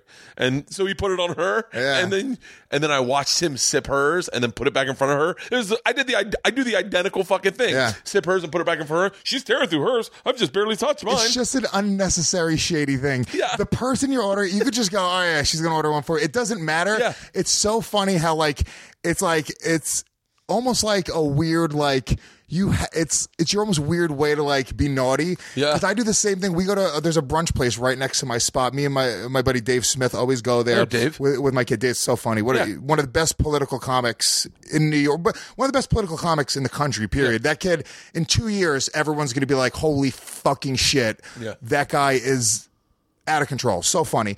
Um, but we always go to this brunch spot and, uh, like he, do- you know, he, he doesn't drink at brunch. Like I'll usually drink, um, a Bloody Mary. He usually get like an orange juice or like a, you know, soda or whatever. Yeah. So I'll say, dude, you get a free drink with brunch. So I'm like, let me just order the soda and then you order me the Bloody Mary on yours. At the end of the day, the person doesn't actually really give a shit. We could just do it, but it's a whole Don't waste your free drink on a fucking soda. Yeah, exactly. That's really funny. It- yeah, it was really interesting because I was like, I immediately I was like, oh my god, it really kind of actually scared me. Uh, for in all honesty, because I my cardiologist had told me, um, uh, you're having a good time, you're partying, have that's great, but it needs to stop. It needs to stop drastically because you do not want to be 66 years old living this lifestyle. I promise you. I have clients that I have uh, patients that are doing that, and I have one very famous patient who is who's you. He's a big drinker, big partier, and His never- name was Lemmy. and I, I God rest wanted- his soul. I wanted to know his name so bad, and he can't tell me. But then I saw Ric Flair, who's probably sixty six, drinking like that, and I went and I saw and I saw him limping on the plane. Yeah. I saw him limping off. I saw him like step, sit up. He passed out and he slept like a fucking dead man, like really slept like a dead man, like. Yeah. And I was like, oh fuck! And literally, I went to myself, okay, Bert. Uh, all right, now we know what we're doing. We're, I know we're at. But then, of course, I drank a I'm- bottle of wine last night. I'm with you. I, I just stopped drinking like three weeks ago. Really? Yeah, yeah. Just good, good, or just I think so. I, I don't really like drinking that much. I like I like drinking. I like I like the act of drinking with my friends. I do too. Being drunk in itself, usually I'll just go to sleep. I, whenever I'm at a point where I'm like slurring and saying, "You've seen me, you've seen me a couple times now," where I'm fucking hammered. I usually get self conscious and embarrassed. So I'm like, oh, dude, I'm going to make an ass out of myself in front of some people in the industry, or I'm going to say something really offensive or stupid in front of somebody that doesn't get who I am or the type of humor that I have. Yeah. And I usually just kind of shut down and I become very antisocial. So, yeah, dude, I, I, I've been. I, the other thing is, and you know, dude, when you're in the comedy clubs, you're drinking every single night. For the most part, we drink for free. You know, you tip out 20 bucks at the end of the night and you're fucking just getting loaded. Yeah. Um, and I drink whiskey. So I'm drinking every single night. New York City, you do comedy seven nights a week, sometimes two, three, four, five, six shows a night, depending on the night of the week. Yeah. Seven nights a week, I'm drinking at least five or six cups of whiskey. And at one point, I'm, I'm like, dude, I'm like, I don't even like it. I know that I'm killing myself. I got a, I got a, I got a three year old kid who I think the world of. It's like, what's the point? I smoke weed every day. I think that's enough. No? pro- you know, if, if I think if I could smoke weed every day, I'd be more apt to to not drink. Um, but I, I get very self conscious when I smoke weed. Oh, So, okay, like yeah. so, like I get start going. I start going. Does everyone realize that I don't belong here? That I'm just a fucking. That I'm uh, like. I remember I had to read. Uh, Pat Buckles had to read my Comedy Central. Uh, premium blend set back to me and when she read it back to me it wasn't funny and i had it fucked my brain up for like she just read it like she's like my name's bert i know what you're thinking hot sexy name bert So it says Bert. act out, take shirt off. I don't really understand how it, I don't it doesn't translate on paper. I so so yeah so so you're, you're doing the whole set like I mean it's just someone can dissect the way you perform for me and it turns into it just isn't funny like Yeah. so you take your shirt off and I go yeah well and Okay, and then uh, so you're listening to Black Betty for the first 45 seconds of your set so everyone's listening to music together and then dude, uh, dude, your set on paper doesn't look good. and then and then you grab the mic and you say, "I need to clean up my life." okay, all right. Now I agree with it, but I just don't understand. What is this? So- is there a punchline here? And you're like, no. So you got involved with the Russian mafia and you was talk for 12 minutes. That okay, great. And so like, I, but I, I literally, I, I've always say to myself like, I like I watch great comics do fucking material, and I'm like, fuck, Yeah. Like, and so, but. You know, I mean, my stand up is what it is. You know, and I've been Yeah, doing but it long first of all, you you are a great comic with great material, but I think first and foremost, you're fucking really funny. You're like a funny guy first, right? And that's like a Bobby Kelly thing. It's like a really, really fucking funny guy. Bobby Kelly was the funniest guy at a sixth grade lunch table. Period. You know Yes, what I'm saying? yes. I was the funniest guy at my sixth grade lunch table. I was Period. the funniest guy Without a at, doubt. at my ninth grade lunch table, and I continued that ninth, tenth, eleventh, twelfth. In college, I was the funniest guy in my fraternity, and I lit- and and I. I remember I dated a chick that told me uh, I told her I wanted to be a stand up. Like after I went to Europe, I came back and we were laying in bed before the Miami game, and I was like, I think I know what I want to do. And She was like, Oh my god! And she was an actress. She was a uh, she was an actress. She goes, I go, I'm gonna I want to be a comedian, and she was like, Oh, oh, honey, you're not like smart funny. You're like dumb funny. And that fucking and then Pat, Pat Buckles reading my set to me, I was like, motherfucker. I'm fucking. And then every time I write like a smart joke, I always feel like it just stands out in my set. Like I have no idea. Like, I, like It's like Todd Barry tearing his shirt off in the middle of his set. You're like, oh yeah, all right, yeah. You remember when he Todd was great, but you remember when he took his shirt off? It was pretty crazy. Very un-Todd like. Todd Barry taking his shirt off.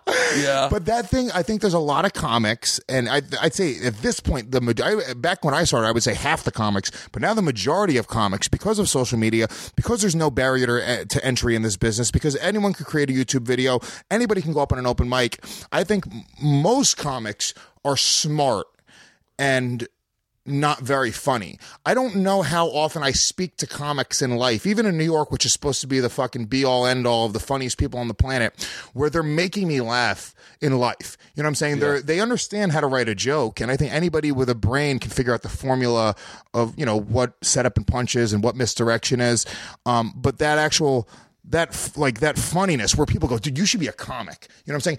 Nobody said. I say most of the comics when they were kids, they weren't. They were they might have been smart and quiet or whatever it is, but nobody was going up to them and be like, dude, you should, you're so fucking funny. You should make this your life. And that's something that I know you heard throughout your whole entire life. And I wish, I, I think that most of the comics that I appreciate and respect and love and I think are, are really funny, they've heard that. And that's just, I've always kind of gravitated toward the really funny person and then how good they construct a joke second, you know? Yeah, I was. I I remember watching when I first started, just sitting at the Boston Comedy Club and watching stand up, and then thinking, uh, like my buddy Eddie came up one time and we were watching everyone, and the only person he thought he'd want to hang out with was Bobby Kelly. Yeah. he was like, I don't want to fucking hang out with any of these fucking people. Fuck, it's a, it's a president. We, we we we vote for who we want to have a beer with, right? Yeah. That's life. That's right there. That thing is everything in every And that industry. thing- that period. casting as well. Casting is like is you want to watch. No one wants to watch someone on TV like that they don't fucking relate to. Yeah. I mean, maybe I take that back. I mean, but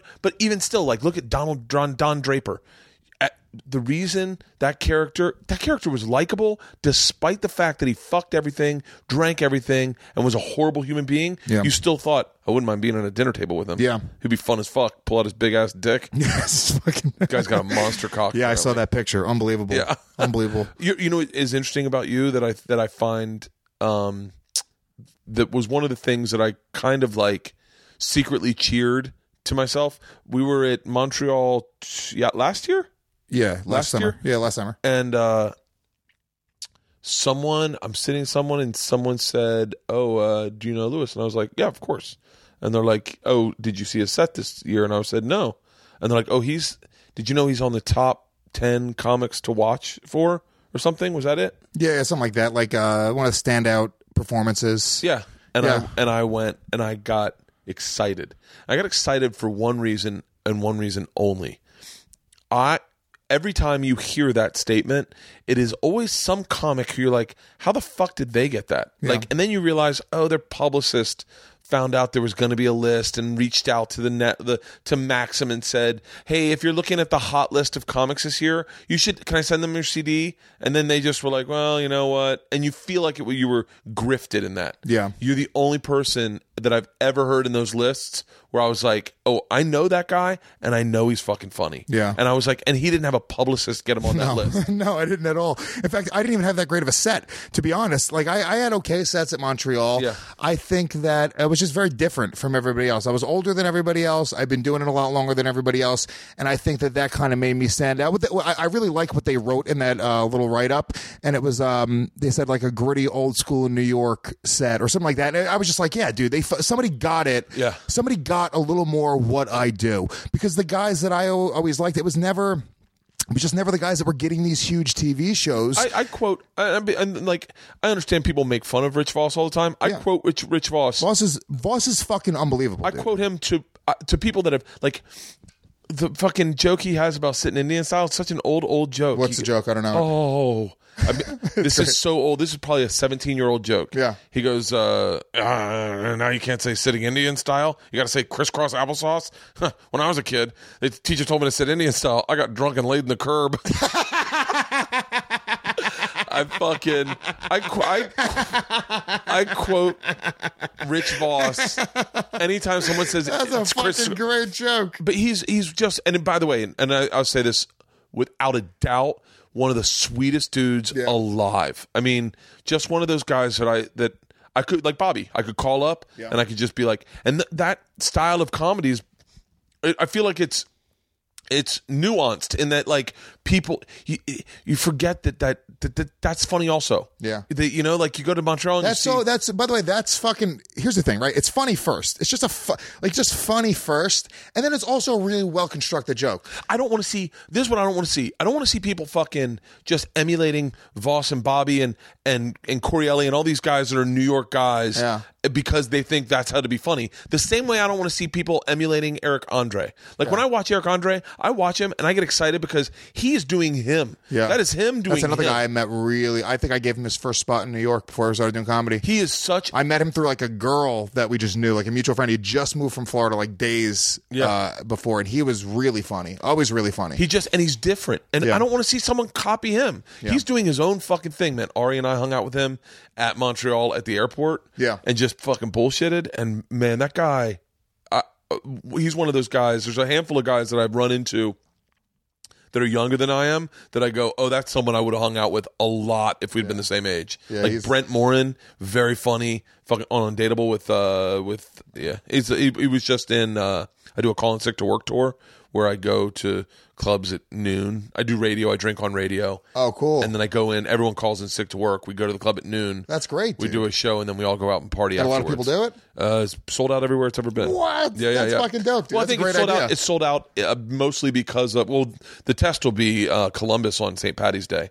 That's I'm great, doing dude. Columbus on St. Patty's Day, and that club's like 450. So I doubt it'll sell out 450. But St. Patty's Day, it just it's it's different. You know, it's like a different way to it's a different way to repackage. You know, Yeah, I think it's great. That's a great idea. Yeah. See, I, not enough people are crea- people aren't creative with how we're like, like obviously we're supposed to be funny, but whatever vehicle we bring the funny in, you know what I'm saying? Like Yeah. you could just have fun with that as well. it doesn't need to be like I you know i started really thinking about like ways to shoot my hour and this is going to sound really silly but i haven't performed with a shirt on in probably maybe five years three years five years like legit like I, i've done like showcase stuff where i you know it's where it's, i'm doing seven minutes and i'm like Yeah. I'm, I'm not going to rip my shirt off for seven minutes the reason i take my shirt off is for an hour i start getting sweat stains and i look like i'm fucking not doing well Yeah. and it made it fucked with my head and so i just took it off and then there's i sweat but who gives a fuck Yeah, yeah. you see a bare chest and so um someone said you're not going to do your hour special with your shirt off are you and i was like and i got self-conscious of it and as soon as i got self-conscious i was like i can't do it with my fucking shirt on Yeah. i can't do it because all i remember is that my first hour special in 2009 me chris titus bill burr and uh, pete correale all wore the exact same outfits Hilarious. black shirts, jeans, black shoes, the identical outfits. Yeah. I mean, you could have mixed up any of our specials. Were fucking similar. Uh, I mean, but so I don't know. I don't know where I was going on this. We were talking about Voss, but yeah, that's you were saying what a nice guy. People, that's another guy. Like I think New York comics get this like um, reputation for just being kind of dicks. If you're at a table with Rich Voss and you say something stupid, he's going to tell you you said something stupid, and it's going to be hilarious to everybody around you. Yeah. and if you're funny. You will think it's funny too. Yeah. The only people who don't like that type of ball bussiness are people who aren't funny first and they get self conscious and then they go like, "Oh, this guy's being a fucking dick to me." Voss is literally one of the sweetest people in New York. Yeah. I mean, one of the one of the nicest guys in comedy. If you want to ask his advice as a young comic, he is so willing to like lend you his ear and give you his advice. He's just that guy, and I think it's just a. It's really just a misconception. Bobby Kelly too. It's like people think like he's this mean dick. Like Bobby Kelly's the sweetest person and the most generous person I've ever met in my entire life. And he's smart. Period. He's smart. I Really think people look at Bobby and they think, you know, because he's from Boston and he's got this like ball breaking attitude that like he's not an a super intelligent person. He is super. I had fucking beef with someone one time and I got fucking really upset. And I Bobby like, dude, I love beef. Bring it over. dude, you got beef? Do you got any potato wedges? Bobby. I called Bobby. I was in I was in Dayton, and I was get. I remember being on getting on the interstate, and I called Bobby, and I was like, "Man, I'm fucking done. I think I'm ready to blow it up. I'm gonna fucking. I'm just gonna flame throw this thing." And Bobby was like, "Dude, I'll tell you something. fucking." Two crazy people are shouting at each other on the street. You don't know who's fucking crazy. Yeah. If one person crazy just shouting out to nobody, you know that person's crazy. good point. Don't Great fucking advice. let them shout. Don't fucking get involved in it. Who was it? Can you talk about who the beef was with? No, everyone knows. I want to know. Uh, I'm not gonna say it. Can you mouth it to me? hang on, hang on. Yeah, yeah, yeah, yeah, yeah. But you're good. LeeAnn, LeeAnn, come on in for two seconds. Luis, give me one second. LeeAnn, is there anything you'd like to share with us? I would like to remind everybody that you can start your free trial website today at squarespace.com. The sites look professionally designed, regardless of your skill level, like I could do it. It's so easy to design through their through their site. So if you decide to sign up with, with Squarespace, you make sure you use the offer code BERTCAST to get 10% off your first purchase. And you get a free domain name if you sign up for a year. Fantastic. I know, Squarespace, build it beautiful. Build it beautiful. All right. B- build it beautiful. Bye, beautiful. Bye, I love, beautiful. I love you. Bye.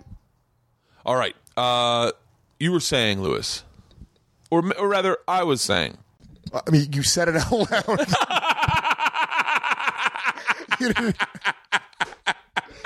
I mean, the, it's not like you got a fucking noise gate on these things. Oh God. Uh, it's yeah. fucking hilarious. Yeah. Yeah. So, uh, but that was uh, that was fucking interesting. This has been one of the best podcasts I've done in a very long fucking time. Oh, thanks, dude. I literally, what's what's your schedule look like today? I got therapy in 15 minutes. I got uh, I got nothing going on. I got uh, What did you come out to LA for? Just to hang?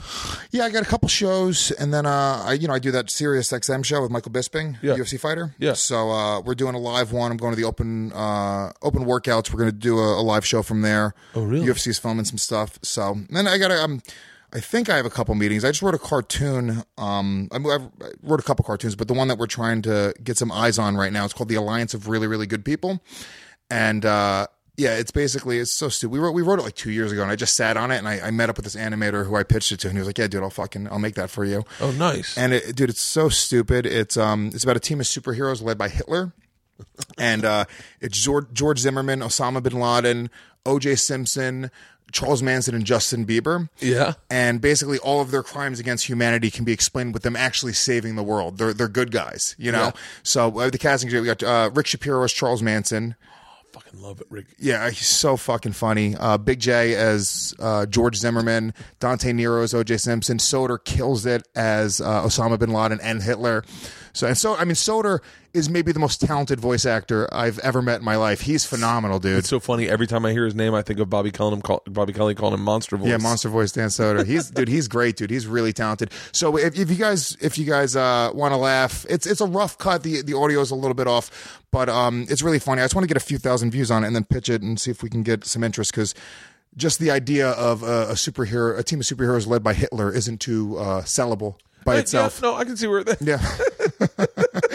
so, oh yeah. Also, uh, the the bad guys are just Jewish people. They're aliens. Jews are aliens. So yeah. Look, it's probably not going to get sold. In fact, don't go watch it. It's probably better that you don't watch it. what? Uh, what? How long are you out here for? I'm out here till Saturday. I'll be out here till Saturday. Oh, really? Yeah, yeah. Doing some stand up. Doing some stand up this week. What are you doing Friday night? Nothing. Like, I- literally, that's the only night I got nothing going on. Oh, you want to come out and do a set at the Ice Yes. House? Already, yes. Okay, good. We got two shows out there. Fucking A, I'm in. Awesome, perfect. I'll send uh, an email. I, f- I should probably post this before that show. Yeah, I'll post this this week. Fuck this is a fuck. I'll post it. Uh, I posted Carolla last night. I'll post this one. How many do a week? I try to do two a week. Yeah, fuck but yeah. just because ads, I never did sponsorships, and then um, Bill Burr and Al Madrigal were like, "I think you're wrong. This is why," and it was, and I was seemed like a lot of money to leave on the table. Yeah. and I was like, "Yeah, what am I not doing sponsors for?" Yeah. and then fucking Sherry's Berries is not in this one, but it's Thanksgiving coming up, and they just sent or not or. Valentine's Day. That's why I didn't do sponsors. This one's probably a Squarespace uh, ad. Um, Squarespace, you can build your own fucking. But it's you know it's it's like I'll tell you, the Sherry's berries sent over fucking berries. My kids fucking loved them. Oh yeah. Th- They loved them, and I was Yeah. like, yeah, what, what, what am I? What is Sherry's berries? Oh, it's these chocolate covered berries. They take the stems out too, so they're just dipped in chocolate. And it's actual berries, like it's real actual berries. strawberries, and you just wolf them down, and it's for Valentine's Day. You can get them to your chick. That's great. It's like t- I want to say it's like twenty bucks for a dozen, and if you buy the second dozen, um, by the way, they did not sponsor on this ad, but this is the setup. This is how good Sherry's berries are that we don't even need the sponsorship money. I did it for the podcast I released last night. My kids ate them, and but the kids fucking loved them, and so now I'm ordering more Sherry's berries for everyone for Valentine's Day. Yeah. And you get a second. Uh, I'll just say the sponsorship in case you're now interested. You get a second box for ten bucks, I think. So you get half off on the second box, so you can get twenty four for the price of uh, whatever. And anyway, and just use the promo ca- uh, code BC. Click the mic on Sherry's. It's at berries.com, B E R R I E S dot com like I said, they're not sponsoring this episode, but it's a pretty good fucking product. And sweet. I talked to Kroll about it, and he's like, "Yeah, if I like the fucking thing, I'll definitely throw my name behind it and be Yeah. like, hey, everyone, check this out." Um, but yeah, so all right, cool. S- Friday night, and then what? What are you doing the rest of the week? Uh, it's got some. Uh, what tonight? I'm at the at Flappers in Burbank. Oh, fucking great club. Yeah, yeah, I've done it a couple times. Oh, great Yeah, yeah. club. cool club, always busy. And then tomorrow I'm doing that Venice Underground show, which is a great show. What's Um, Bronson Jones' show. I don't know. Great show, dude. That's like it's like notoriously a great LA show that feels very New York. Low ceilings, Oh, basement wow. room. Where's it in Venice? Venice, yeah, dude, killer. It's always packed out, 200 people every time. Oh my god! Please tell them to give me a call. I don't 100%. Yeah, But- dude, that's Yeah, great. but I'd love to do that fucking. That's a killer fucking room. And then Thursday I'll be at the store, and now Friday the Ice House. Yeah, uh, Thursday at the store. Um, I'm there at the store tonight uh, doing this new material show that Jeremiah puts on. Okay. So you got to go up with no material. So I kind of dig that. So I'm like, what am I doing sets in the city for? Like, I don't really want to. I'm doing hours every fucking week. I'm working every single fucking week. I don't want to hear myself repeat something that I know works. Yeah. And, but then you find Flappers. It's got the YooHoo room. Uh, that it's small, intimate, and I can take a new story that I'm working on and try to break it down in there. Yeah. And uh, That's and- a good thing about comedy now is like there's a lot of that. Like obviously Big Jay is what's your fucking deal. I, I just did that storytelling show for NBC so um, and then they it, I guess it was in LA that um, stand up on the spot. There's a lot of these like in the moment improv type shows. Paul Provenza does set list. Yeah. and you and you go up and you don't feel like you have to murder, but then you really see the guys who separate themselves in the back. because they murder. Like oh, like like that crowd work thing we did for Jay. Yeah. Uh, I, w- I was like I was like I'm pretty good with crowd work, but until I have to do it, and then I'm Yeah. like I'm like I'm not the fucking best. And then it's so funny you don't realize how mu- how much you the having I hate to use the word crutch because it's a negative word, but having the material in your pocket. So if it's, you have a weird moment, all right, dude, I got a quick joke I could just boom go to and, and bring them right back in. Yeah. When you don't have that, how naked you feel. I literally was like, I I was fucking. I had a pretty good set only because I brought a girl up on stage who showed me showed me a video of her eating a girl out. so I'm dying to see that. Yeah. But um, but yeah, like, I, and then I watched Jay do crowd work, and I was like, oh, that's fucking effortless. I was like, oh shit, man, I'm better. I better never open my mouth about I'm good at crowd work again because I oh I can only get by. yeah, but fuck that cocksucker. He made a show where he just looks great in front of everybody. That's like me going, "Hey guys, shirtless comedy." Bert Kreischer.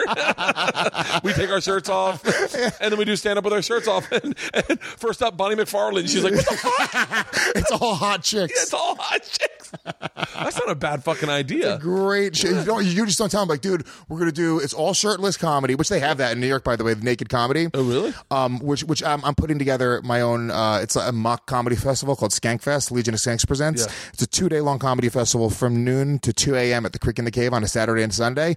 We're waiting for a date, but the only show that we definitely have on board, we're combining New York's two hottest shows, which is the Naked Show and the Roast Battle. So we're doing a naked roast battle at Skankfest. Yeah, it's gonna be out of control. up. Yeah, it's gonna be really stupid Uh, how often do you guys do Legion of Skanks? twice a week, 9 o'clock uh, Eastern Standard Time on anthonycumia.com. You can get it for free on iTunes. We do we release one of the episodes for free on iTunes and on YouTube every week. So you guys can just search us on iTunes and YouTube. Just two, two, any two nights a week, or just no, we do uh, Tuesdays and Wednesdays. Tuesdays, Wednesdays? Yeah, 9 o'clock. That's fucking great. It's and you guys shoot at the studio.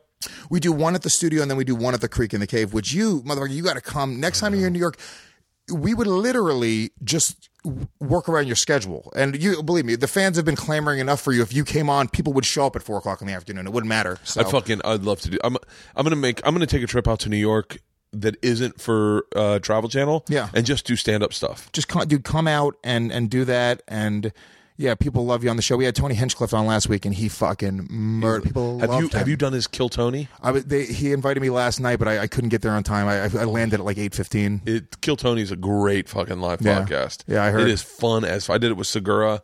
I think I did. I've done it a couple times. Side note, dude, Tom Segura's new special on Netflix is out of control. Yeah, he's So funny. He's uh, he, it really is funny. He, I mean, I saw. I saw him. I saw him do Conan the other day, Yeah. and he told the story about meeting Mike Tyson, and it was I was I wanted to text him. I actually did text him and say, "Hey man, you figured out you figured out something that I couldn't figure out." He told a story that was slow and building to the point where you, and I was like, and it was confident. Like he didn't, he let the silence be silence and he didn't need the laugh and he fucking got it to the point where it got, it earned the laugh. And I was Yeah. like, I was like, man, if I was doing Conan I, and I was telling any story, I'd be all over the couch. And then the bear came up and he's like, oh, marshmallow, marshmallow. Like, like I would just be fucking ham boning it as hard as I could. So afraid of silence. That, Oh. I'm- I used to be afraid of silence on radio too and podcasting until I listened to uh, Ron Bennington. Ron Bennington knows how to Drop the mic. That motherfucker's w- the, best, best. the best, the funny, the funniest guy in radio. Period, and just understands pacing of a show. You know, I used to when I used to come on podcasts and radio. It was just, oh, how do I fill the space? How do I fill the time? How do I I, make still sure do that. Yeah, eh, you, you could just sit back sometimes. So I, you I know, thought so- it was great when you got up and you left him it was Oh. just it was a, it was a great moment where you go like, no, no, not everything has to be so. You know, set and, and and you know a specific order. It's like you can just kind of let it all happen, and I'll the tell you what stuff though. will happen. I'll tell you what though. I got I got uh I got fucked up on the podcasting XM vibe, meaning like you go do those shows and you do sit back. Like you do Rogan and you just fucking chill and you just have a conversation. And like this is a fucking I don't think either of us could be mistaken for doing radio today. Yeah. But but I did notice that I got so into that vibe that I'd go into radio and I'd be boring. Right. Because radio, terrestrial radio, is a little bit like let's fucking do it. Well, they're expect, especially if they're bringing in a comic to promote his shows. Yeah. they have a formula. It's really just not the same medium. You know, even like with radio, like I host a radio show on Sirius XM. You know, I it's so easy compared to podcasting. I mean, I literally I got to go for 15, 20 minutes, go to break, reset, come to a new topic. Yeah. to talk about a topic for fifteen minutes. Is nothing to talk about a topic for two and a half, three hours, and have it flow seamlessly. In my opinion, that's a, a much harder thing. But when you come on as a stand up on radio, it is just your job to kind of create punchlines. It's not really, you know, once again, we talk about comics that have like their, their agenda. It's like, no, no, no. Our agenda when you come into a radio show, it's like, be funny for this 15 minute segment, just make everybody laugh, and then get people to come out to the comedy club. Yeah. So they don't really want you to be interesting. It's yeah, it's interesting. It's interesting you say that because I found like like this, uh, and I'll, I'm gonna I'm gonna be very honest. This podcast right now is without a doubt probably the best podcast I've done.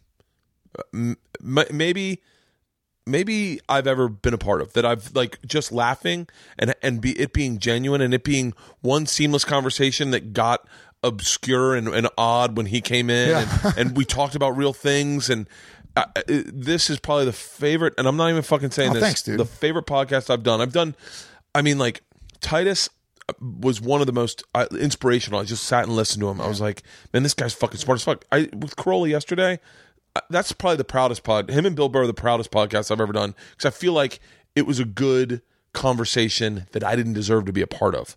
Right. You know what I mean? Like I like I literally went into interview Kroll and I was like, how do I? Why would he want to talk to me? How do I make him want to talk to me? Like I didn't feel It's so like I- funny, like the you, you, you. I mean, you know, you're a really fucking respected big comic, right? yeah, I'm also a fucking mess. From, from, but from my perspective, I don't think that you shouldn't be sitting at a couch with Bill Burr having a conversation on a podcast. I understand that Bill Burr is everyone's favorite comic, Yeah. but in the grand scheme of things, you guys are just peers. me and Bill definitely like Bill. I, I've gotten to the place now where I'm like, I don't. I'd rather spend valuable time with Bill and hang out in my Yeah. backyard and smoke a cigar and talk about life so that I can figure things out or talk about the way the business is working or or routing or uh, whatever fucking helicopters. Yeah. Then do a podcast with him only because when I do a podcast, I feel like I I- it, it with someone like Bill, it's work to him. Yeah. You know what I mean? Like you know, like you and Joe and Ari. I can do a podcast with uh, Joe and Ari and and Joey. Man, maybe sometimes Joey. I, I split the difference because you do a podcast with Joey. Do you know Joey Diaz? I don't. I don't know him personally now. Oh. he's really funny. You got- really. I've I- heard him on a. I've watched his a couple of his periscopes, and I've I've listened to his podcast, and I've listened to him on Rogan's. He's the best, dude. Yeah, he's- the best. great stories. You should do his podcast this week. Yeah, I would love to.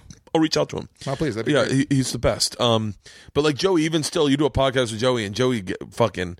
I just sit and listen. I don't. I really don't do a thing. I literally sit and listen. Right. And and uh, but but I I have more meaningful times with Joey.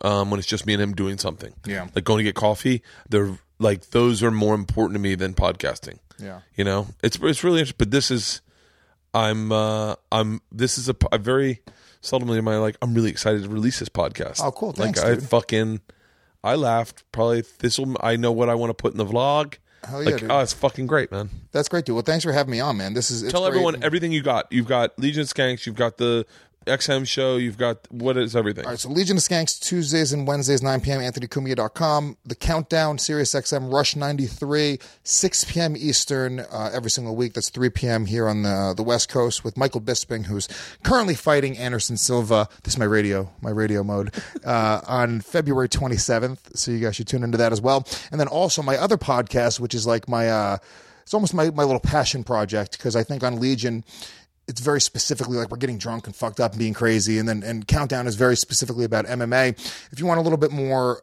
of I think my perspective and my worldview, kind of what we're doing here. Yeah. I do a show called the Real Ass Podcast, which is just I, it's fucking great. I, I love the show. The guys that I have on it are really funny. Chris Tinkle, Zach Amico, Chris Scopo.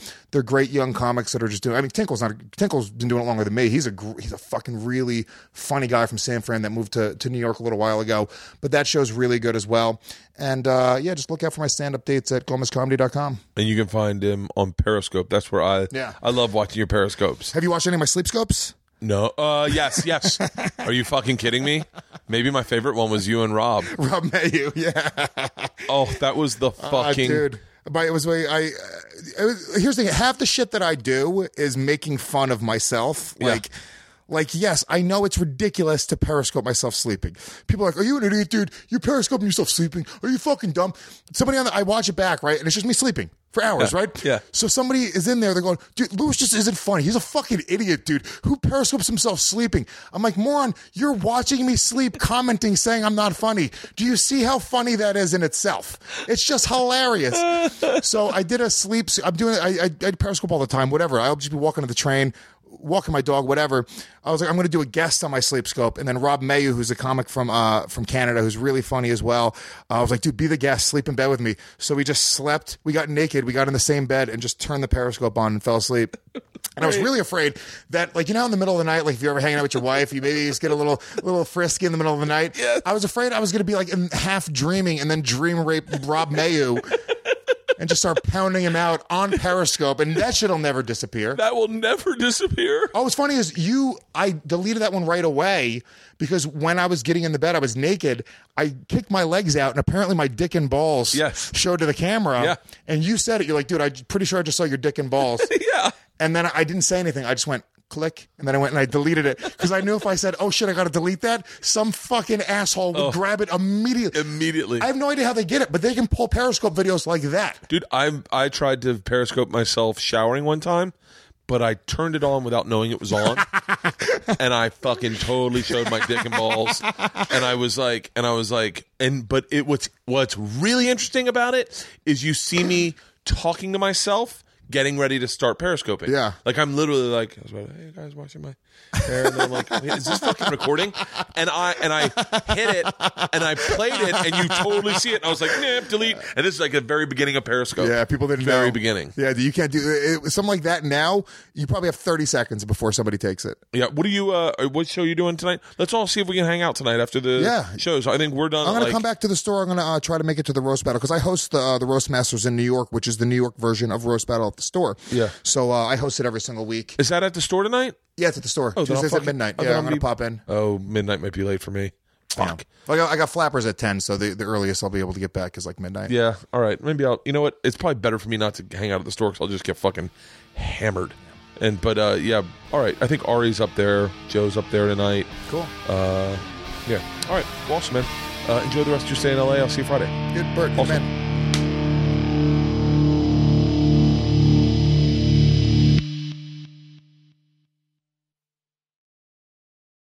This episode was brought to you by The Machine.